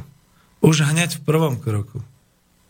Pretože neexistuje, aby sme my tu, v tejto situácii a v tejto dobe, pokiaľ to nie je z vrchu momentálne definované, to znamená z, zo zákonodárnych orgánov, zo štátu, aby som si mohol dovoliť takýto monster projekt bez toho, aby o tom teda vláda nerozhodovala, aby parlament mohol odsúhlasiť, že sme skutočne momentálne v nejakej takej situácii, že teda budeme v nejakom tom kolektíve a budeme pracovať a že rozvinieme takýto minimálne, čo sa urobí, že okamžite sa pošle finančná polícia a bude sa ako okamžite hľadať, že čo to je, aká je korupcia, aký je podvod v tomto smere a podobné veci. A ja kľudne poviem, že nebudem tvrdiť, keď už viete moje, moja orientácia, že by sa to dalo dneska z Číny, z Indie, z Ruska, a možno v budúcnosti aj z Ameriky, všetky takéto veci, ale je tu tak. A viete napríklad ešte, v čom je zaujímavá záležitosť? Sme tu v stredoeurópskej úrovni podobní. V Čechách momentálne je napadnutý a majú problém s tzv. Zákonom o korporáciách, kde prenikol nejaký návrh zákona, myslím, že ho komunisti dali, možno aj sociálni demokrati, čo by bolo zaujímavé, že do správnych rád týchto korporácií musia byť delegovaní aj zamestnanci, čiže budú mať nejakú kontrolnú. To si neviete predstaviť, ako, aký veľký gagot hús zo všetkých strán, z, main, z mainstreamu a zo všetkých ako, e, politických prúdov sa ozval, až som teda ako zostal prekvapený, že ako bratia Češi, čo robíte? Veď vy ste mali radi družstevníctvo, vy ste mali radi kedysi čubu, prečo bránite tomu? A to je len tá maličkosť, ktorú dokonca aj naša komunistická strana Slovenska chcela presadiť, že robotníci do čela akciovej spoločnosti. Ako, musím povedať, že pravdepodobne by došlo do týždňa, do mesiaca k tomu, že by som brúčal v base a respektíve to, to, čo by sme rozvinuli, by bolo okamžite napadnuté. Vidíte, aj môj posun je trošku v tom, že niekde pred rokom, pred dvoma rokmi som tak trošku naivne ešte veril, že sa to dá. Ono sa to dá naozaj v malom, ale keď mám byť konkrétny a reálny, mal som predstavu veľmi reálnu o výrobku, ktorý tu na Slovensku máme a ktorý by sa dal veľmi krásne zobchodovať práve s tými krajinami ako Čína, Rusko, dokonca možno aj India, ale tohoto sa bojím.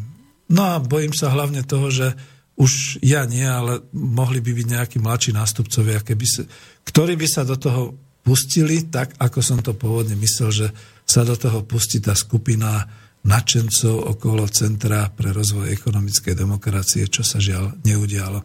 Veľmi pekne ďakujem za takýto mail, Laco. Ak vás ešte niečo napadne, kľudne napíšte, máme o čom hovoriť. No ale máme pomaly štyridsaťpäť minút do záveru a ja som slúbil pesničky. Takže dajme ďalšiu a dúfam, že to nebude John Lennon, ktorý bude mať pauzu z toho neba. Dáme?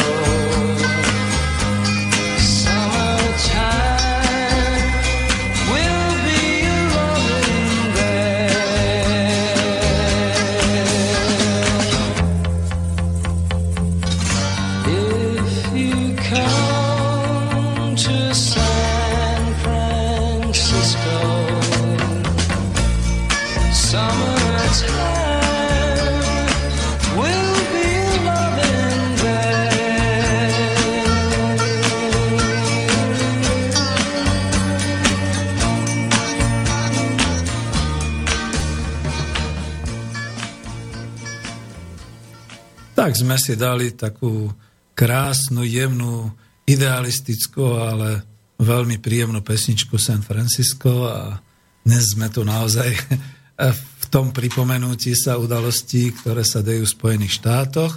Každopádne len jednou vetičkou poviem, lebo však aj tu bol dotaz, že k tomu Trumpovi moc nemám čo povedať, nie som v tomto expert, človek si to musí pripustiť a povedať. Jediné, čo je, že v Spojených štátoch sa rozvíjali tie vlastne snahy o to, aby si mohli sami zamestnanci prevádzkovať svoje firmy.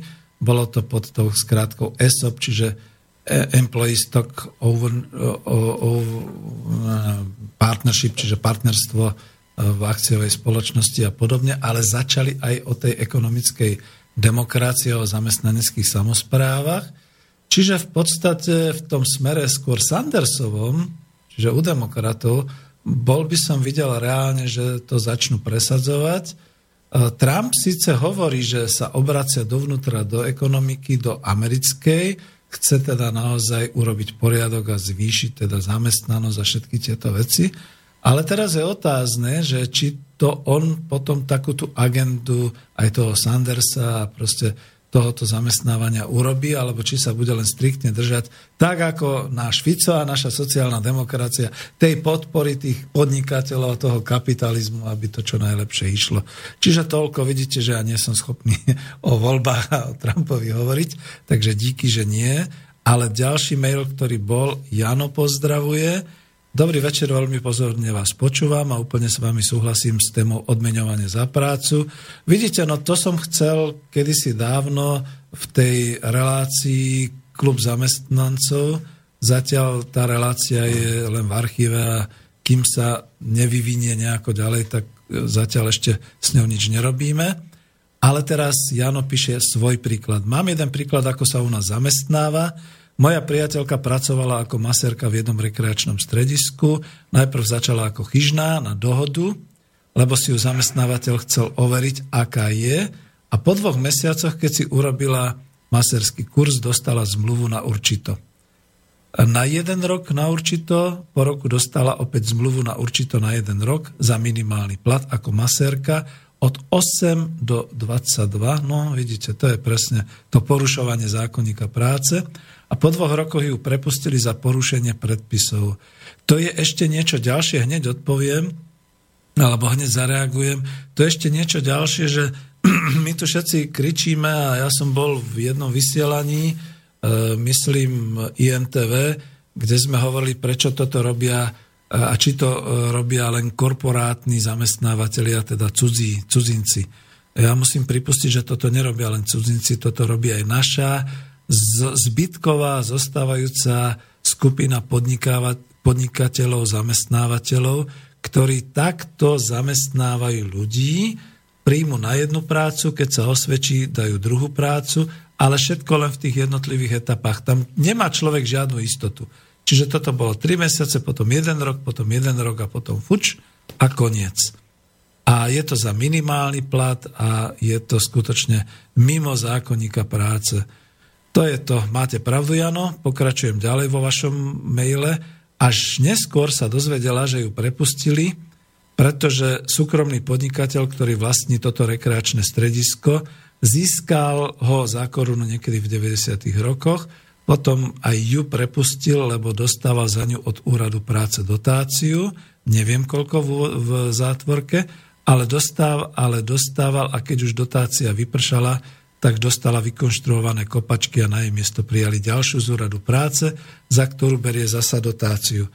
Bodka, ešte to pokračuje, ale zase dám ten koment.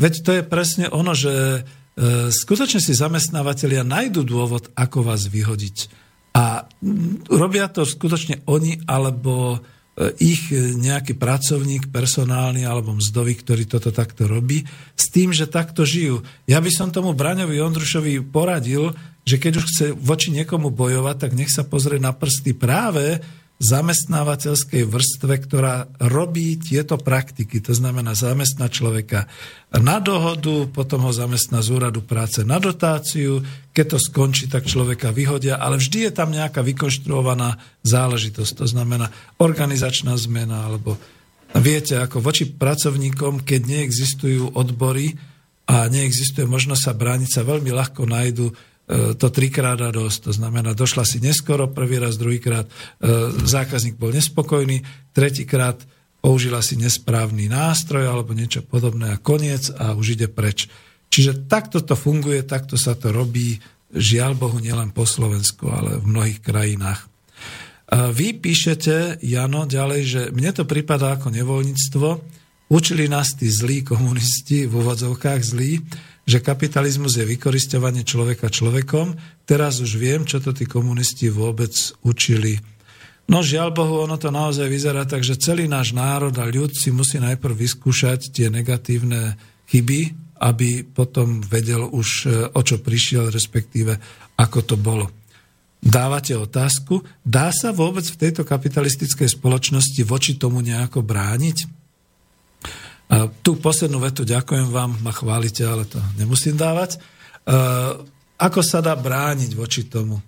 No cez odbory, to je prvá záležitosť. A druhá záležitosť je skutočne tou tvorbou e, družstiev, alebo teda tých vlastných organizácií práce. E, nedostanem sa úplne aj dneska už až k takému záveru, ktorý chcel po mňa aj Laco, Pardon, lebo tú tému sme dosť naširoko otvorili a je to téma na viacero pokračovaní, možno aj na budúci týždeň budem pokračovať a potom možno ešte aj v ďalšie. Pretože samozrejme, že keby to bolo také jednoduché a také ľahké, tak už dávno som bačom číslo dva na Slovensku alebo čubom číslo tri na Slovensku. Nie je to až tak jednoduché. Človek k tomu potrebuje hlavne dobrý kolektív a zapálenú skupinu ľudí, ktorí do, by do toho išli. A odpovedám ešte stále na vašu otázku, ako sa voči tomu brániť v kapitalistickej spoločnosti. Odpoveďou je vytváraním vlastných hospodárskych organizácií. A tu sa už vraciam k tomu.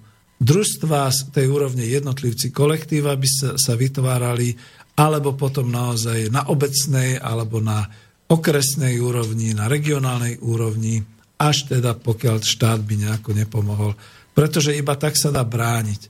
V tej chvíli, keby totižto konkurenčne existovali hospodárske organizácie založené na báze toho nejakého kolektívneho spolurozhodovania, kde by teda boli serióznejšie pracovnoprávne vzťahy a kde by si ľudia rozumeli, tak samozrejme tí ľudia by potom postupne prechádzali, tak ako som spomínal, tú štvrtú automobilku, že tá bude trošku ako robiť konkurenciu tým ďalším trom automobilkám aj v mzdách a u kvalifikovaných zamestnancov, že takisto potom aj v tomto prípade by nastala tá situácia, že by aj takýto zamestnávateľ v tom rekreačnom stredisku, ako ste písali, že by sa dostal do situácie, že už by takéto praktiky nerobil, pretože bol by veľmi rád, že chytí niekoho, kto bude u neho pracovať v tom rekreačnom stredisku, kto bude ochotný všetky tie práce robiť a určite by mu musel zvýšiť tú mzdu nie na minimálny plát, ale na nejaký optimálny,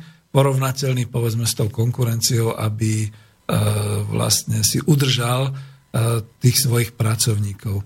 Tuto to uzatváram takým spôsobom. Ďakujem takisto za mail a chcem prejsť už teraz, pomaly sa blížime k tej polhodinke, chcem prejsť k ďalšiemu z týchto bodov, keďže som hovoril, že tá úroveň potom je obec, región, republika. Ešte k tomu teda pár slov poviem a potom, potom už pôjdem na e, túto ďalšiu tému pri zamestnávaní. E, jak, jak to z tej úrovne e, obce alebo okresu? No, je to verejná správa.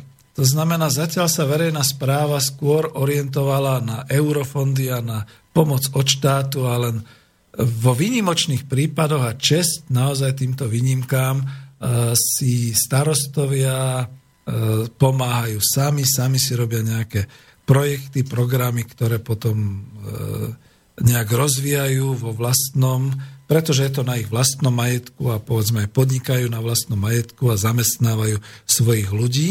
A samozrejme, tam by malo platiť niečo také, čo sa zase často nedodržiava, že robia to v obecnom záujme. To znamená, keď niekoho tam určia ako manažéra, samozrejme, že mu dajú plat aj s nejakými teda odmenami za dobrú činnosť, za dobré výkony, nejaké prémie a podobné veci.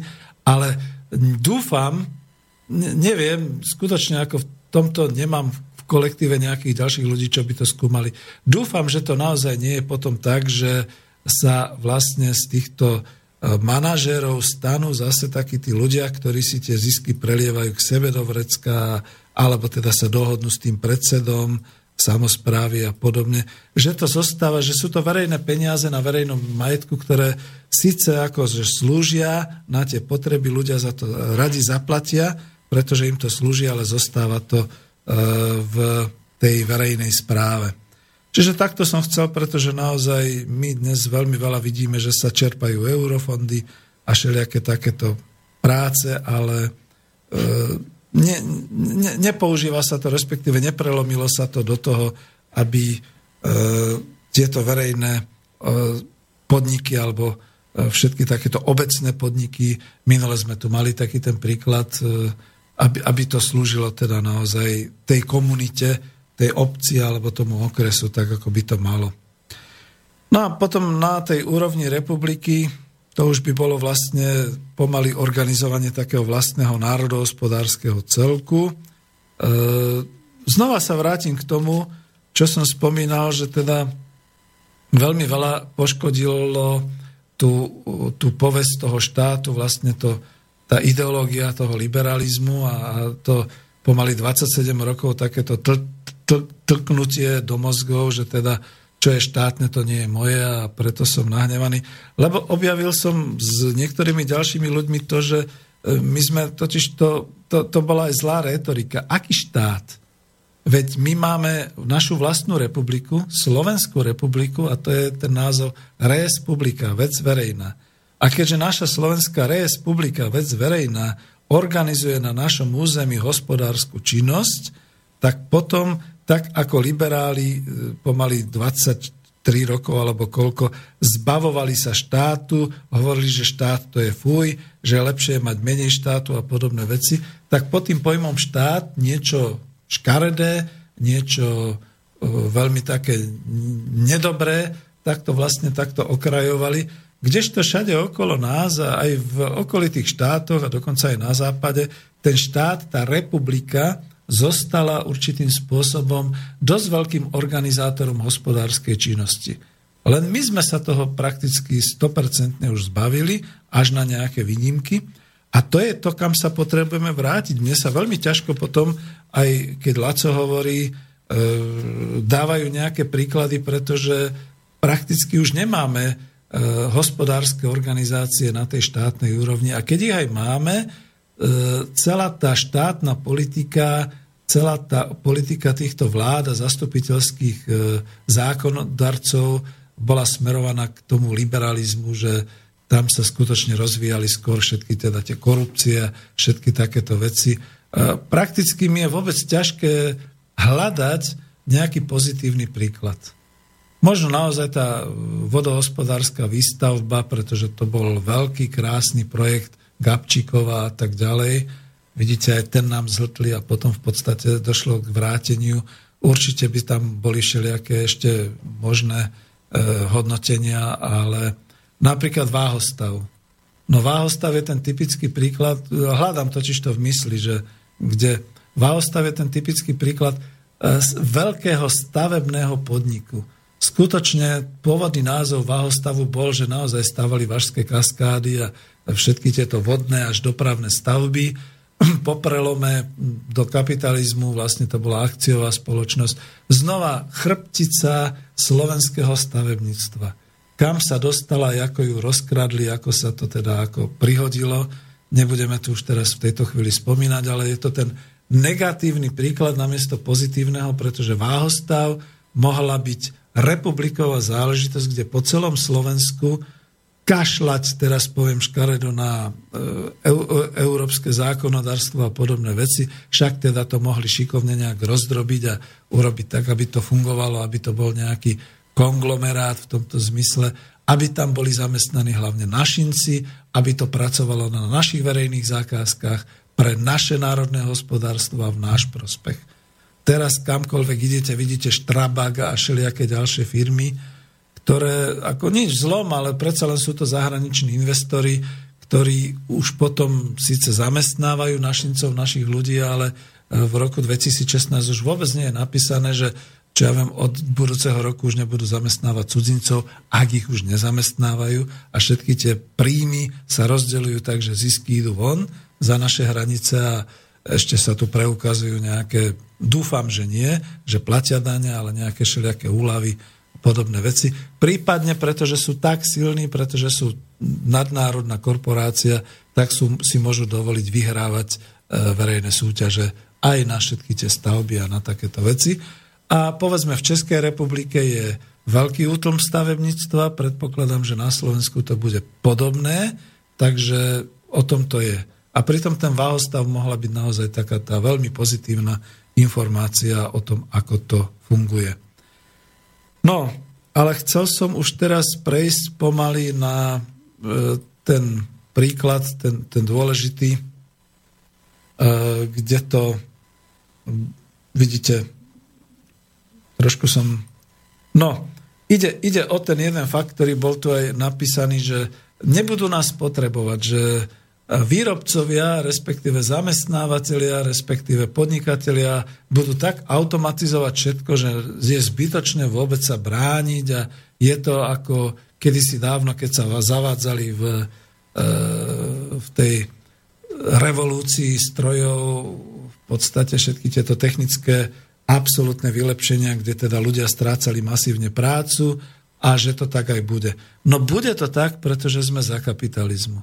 My sme úplne zabudli študovať vlastné dejiny európske, kde skutočne ten boj proti strojom bol bojom zúfalých nezamestnaných alebo zúfalých robotníkov, ktorí si neuvedomili, že nie tie stroje im robia zle a že nie tie stroje sú konkurencia, ale že vlastne tí podnikatelia, tí kapitalisti sú tí, tí, tí zlí.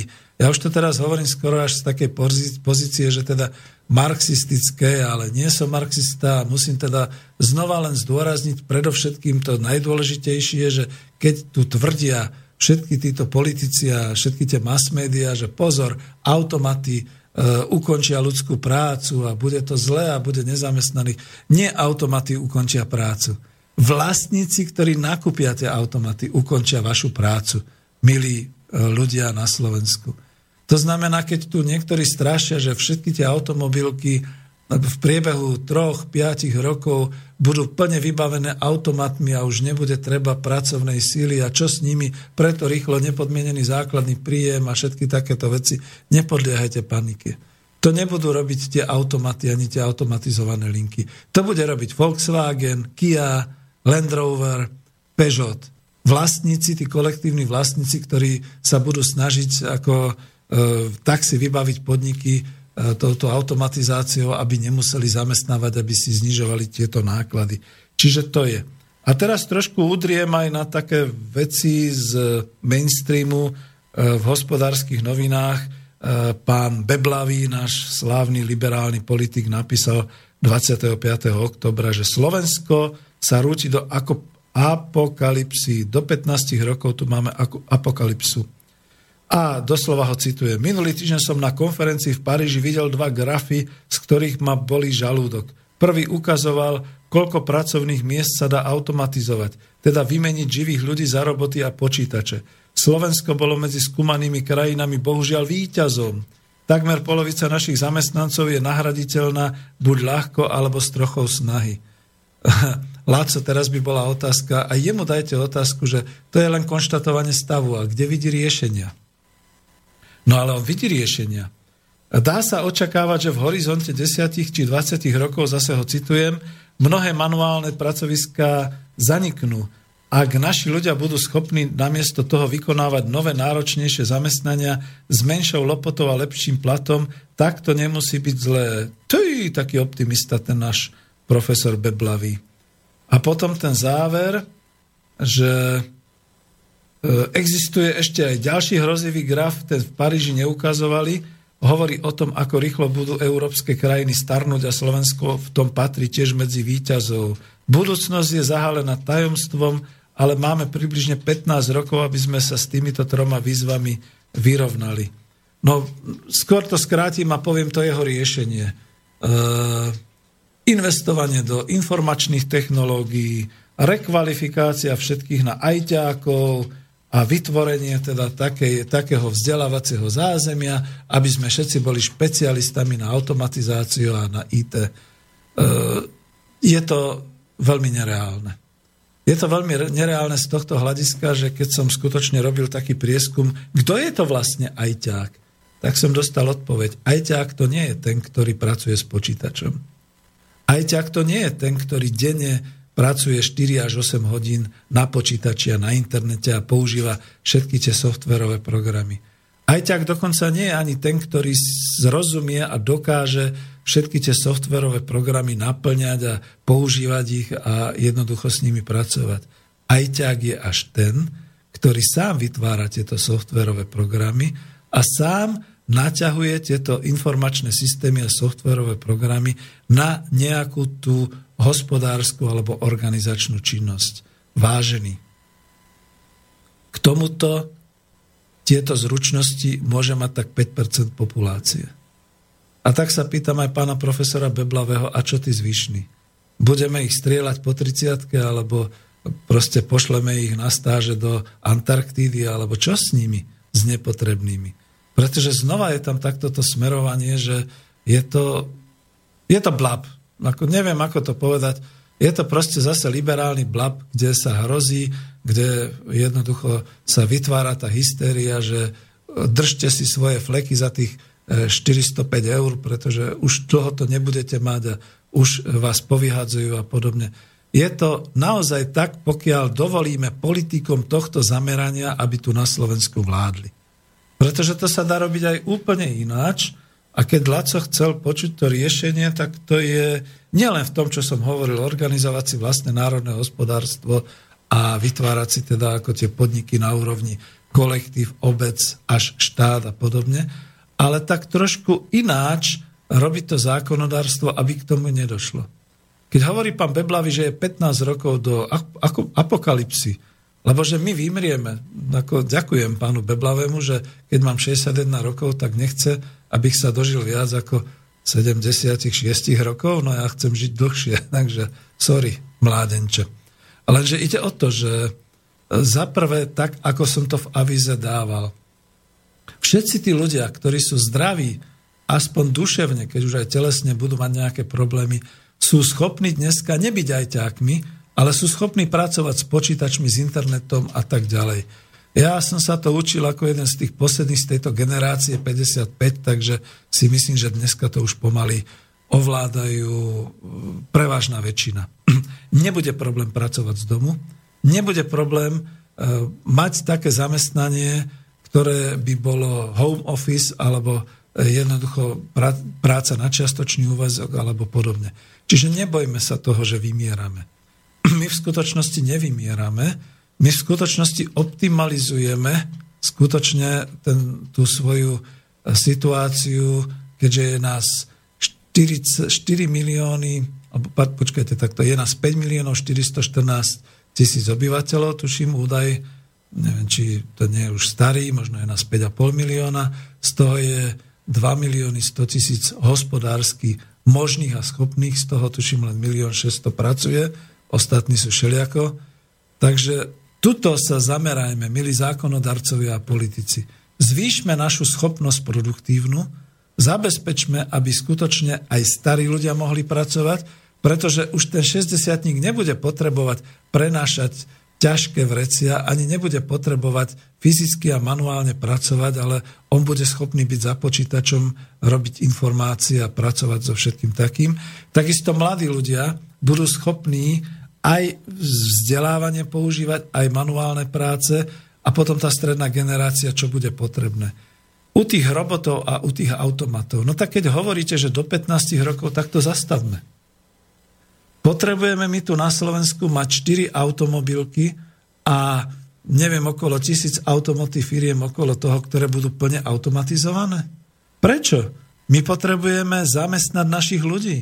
My potrebujeme, aby sme mali e, skutočne takú prácu, za ktorú bude zaplatené. Taká práca, za ktoré bude zaplatené, to už nebudú tie automatizované závody a podniky. To budú skutočne závody a výroba, ktorá bude aj služby, ktorá bude fungovať pre nás, pre naše obyvateľstvo. To znamená nielen potravinárstvo, poľnohospodárstvo.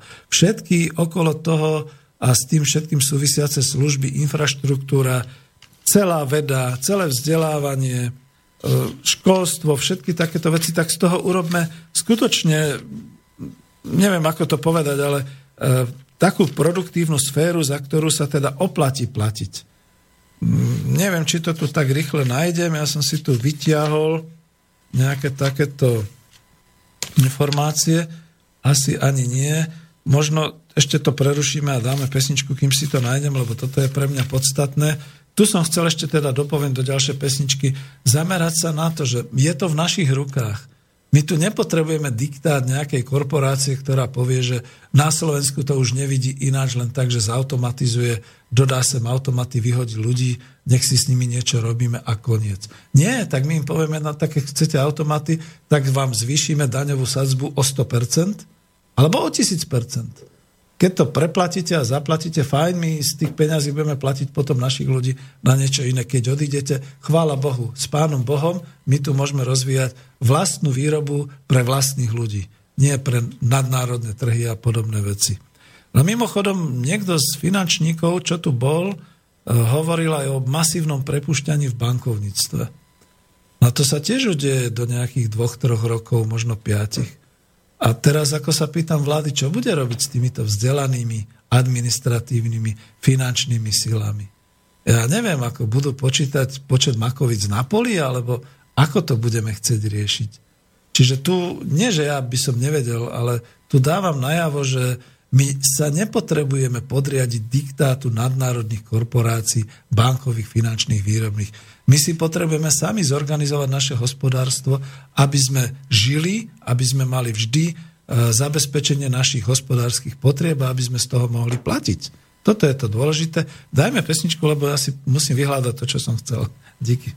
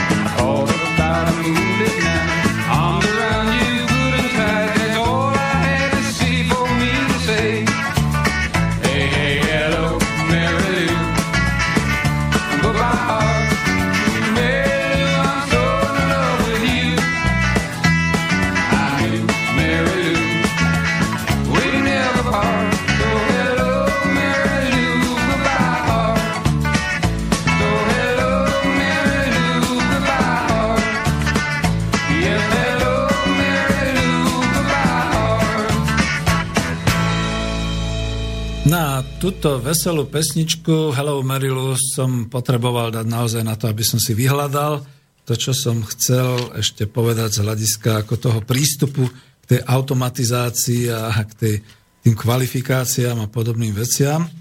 No ale nenašiel som to, musím to povedať tak, jak to je.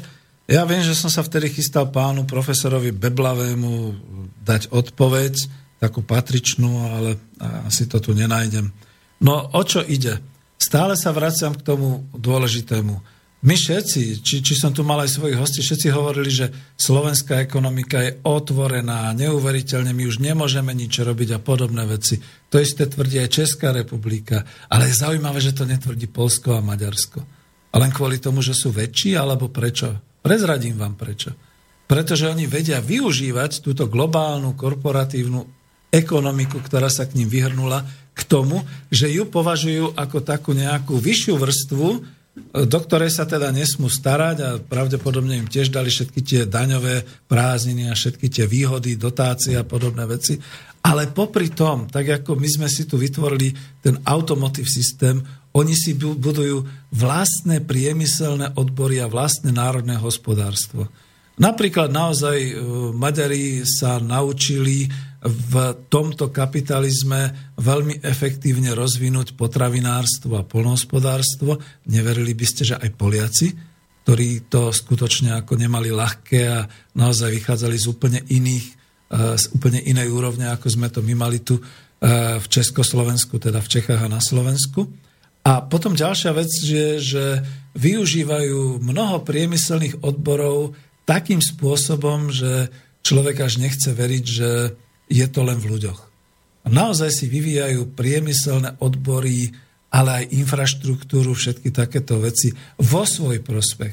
K tomu, čo oni potrebujú vo vnútri toho štátu.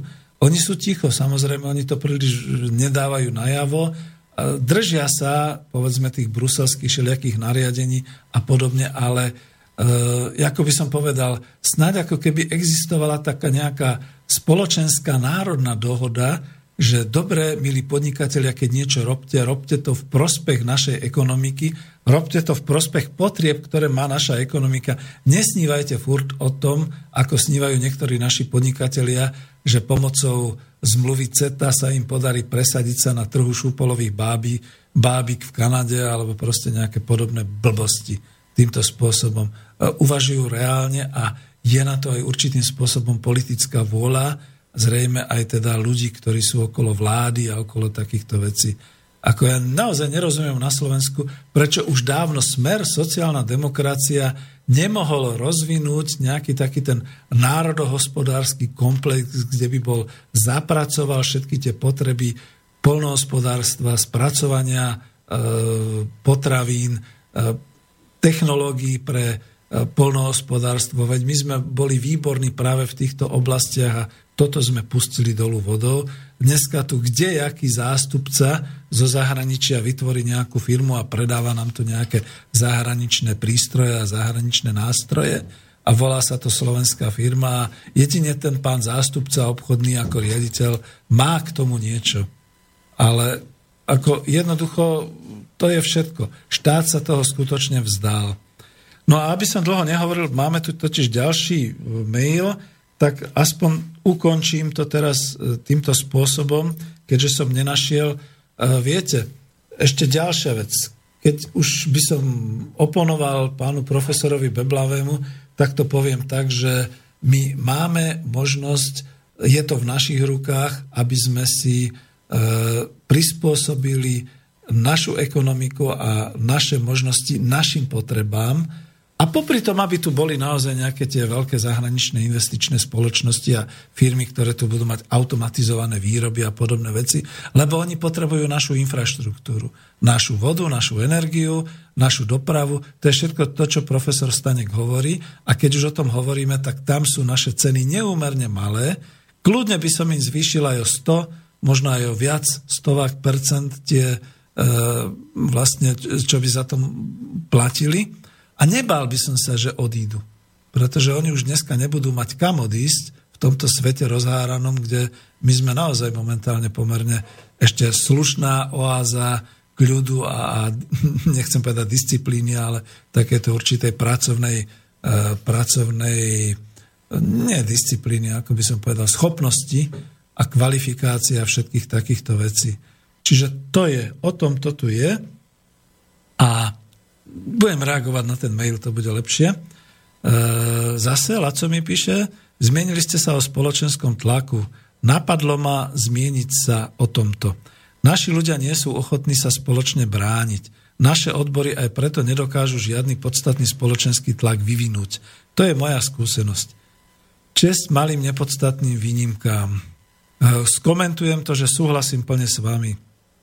Ja som dlho skúmal, že keď sú možnosti legislatívne na to družstvo, keď sú možnosti proste nájsť si takú prácu, nájsť a vyrábať, prečo to nejde? Máte plnú pravdu. Naši ľudia nie sú ani len ochotní sa zariskovať, že budú spoločne pracovať, nie ešte sa spoločne brániť.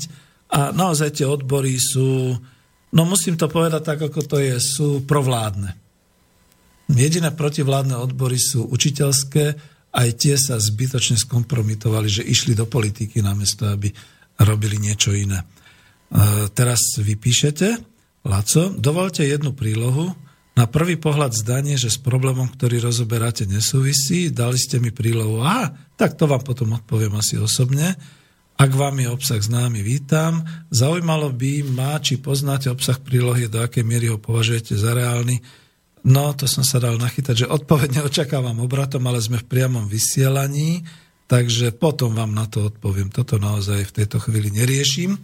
Ale ďakujem veľmi pekne. Vidíte, no rozumeli by sme si, že ja som písal nedávno jednému môjmu priateľovi, friend na Facebooku, že e, obidvaja máme spoločné. Sme antikapitalisticky zameraní a sme antiglobalisti. A či sme vpravo, či vľavo, toto nás spája, tak sa už nehádajme o detailoch a podrobnostiach, ale poďme spolu teda brániť sa a bojovať za to, aby sme to zmenili. Čiže toto bude asi už pomaly taký záver, ale je, mám ešte nejakú tú chvíľočku, takže ešte aspoň k tomuto dopoviem, že čo som dnes chcel vlastne povedať.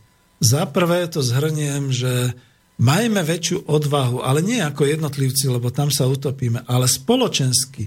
Hoďme to do spoločenskej diskusie, naozaj, aby sa s tým aj mainstream musel zaoberať. Začnime hovoriť o tom, že minimálna mzda je naozaj tragická a že chceme aspoň tisícku a podobné veci. A kvôli tomu by sa dalo výjsť aj do ulic. Prepáčte mi, chýba mi tu naozaj ten hlas národa na uliciach. Protestujeme proti Bonaparte a proti šeličomu. Nevieme sa zdvihnúť aj spokojne do ulic a povedať, že my chceme tisíc eurovú minimálnu mzdu. Také tie výkriky, že ste nerealisti a že to nejde, to si strčte, milí vládni činitelia, za klobúk, aj zákonodarcovia. My vieme, že to ide. Lebo aj to Luxembursko nemá žiadny priemysel, ale má tisíctristo eurovú minimálnu mzdu. Prosím vás pekne, koho v tej minimálnej mzde platia, keď majú minimálny priemysel? Takže to je to pre nás, toto by sme si my mohli dovoliť. A druhá vec, začneme už skutočne rozvíjať naše vlastné hospodárske organizácie. Dobre, nech sú to podnikatelia. Ale veď vy, zamestnanci, ktorí s tými podnikateľmi budete zakladať tie organizácie, nedajte sa. Jednoducho, buď bude chcieť, alebo nebude chcieť, že mu tam budete pracovať. Už nemám toľko času, ale teraz som, a bude to avízo, kľudne poviem, budem to rozoberať na jednej relácii. Našiel som prípad Korytnice, toho rozkradnutého kúpeľného areálu, skutočne Černobylu Slovenska. Budem sa tomu venovať, pretože tam je to možné, ale my to nedokážeme. Takže buďme sebavedomí, skúsme a dokážeme všetky tie veci. A už úplne záverom, pretože naozaj už týkajú asi nejaké posledné minúta alebo podobne, je to všetko potom aj o tom, ako sa dohodneme v tej hospodárskej organizácii, ako budeme pracovať. Ale aj zamestnávateľia, ako chcete, aby vám ľudia dôverovali a boli motivovaní, keď robíte takéto veci, ako tu boli tie maily, že teda len jedno zamestnávanie, skúšobná doba na dobu určitú a zneužívanie, ale minimálna mzda a podobne. Budem mať dvadsiateho prvého novembra prednášku takú verejnú v Nitre, v Antré klube u pani podnikateľky, je to už teda tradičné, už tam bolo viacero, pán Michal Kravčík a podobne, budem sa zaoberať témou dôvera v podniku. Ako na to vás pozývam, to potom bude niekde, lebo je to o tom, že aj v dnešnom podniku by mohli ľudia pracovať, tak ako Charles Handy píše, ako v občianskom podniku, teda spoločne. Ale to musí byť dôvera založená na skutočnej práci, spolupráci, na tom, že za dobrú prácu človek dostane dobre zaplatenú plácu. Nám predsa nejde o nič iné. Ani jeden z nás nechce byť z večera do rána milionárom. Veľmi pekne vám ďakujem, že ste počúvali, že ste písali a ďakujem teda samozrejme aj Martinovi, že ma tu technicky zabezpečoval. Ďakujem, dovidenia, do počutia.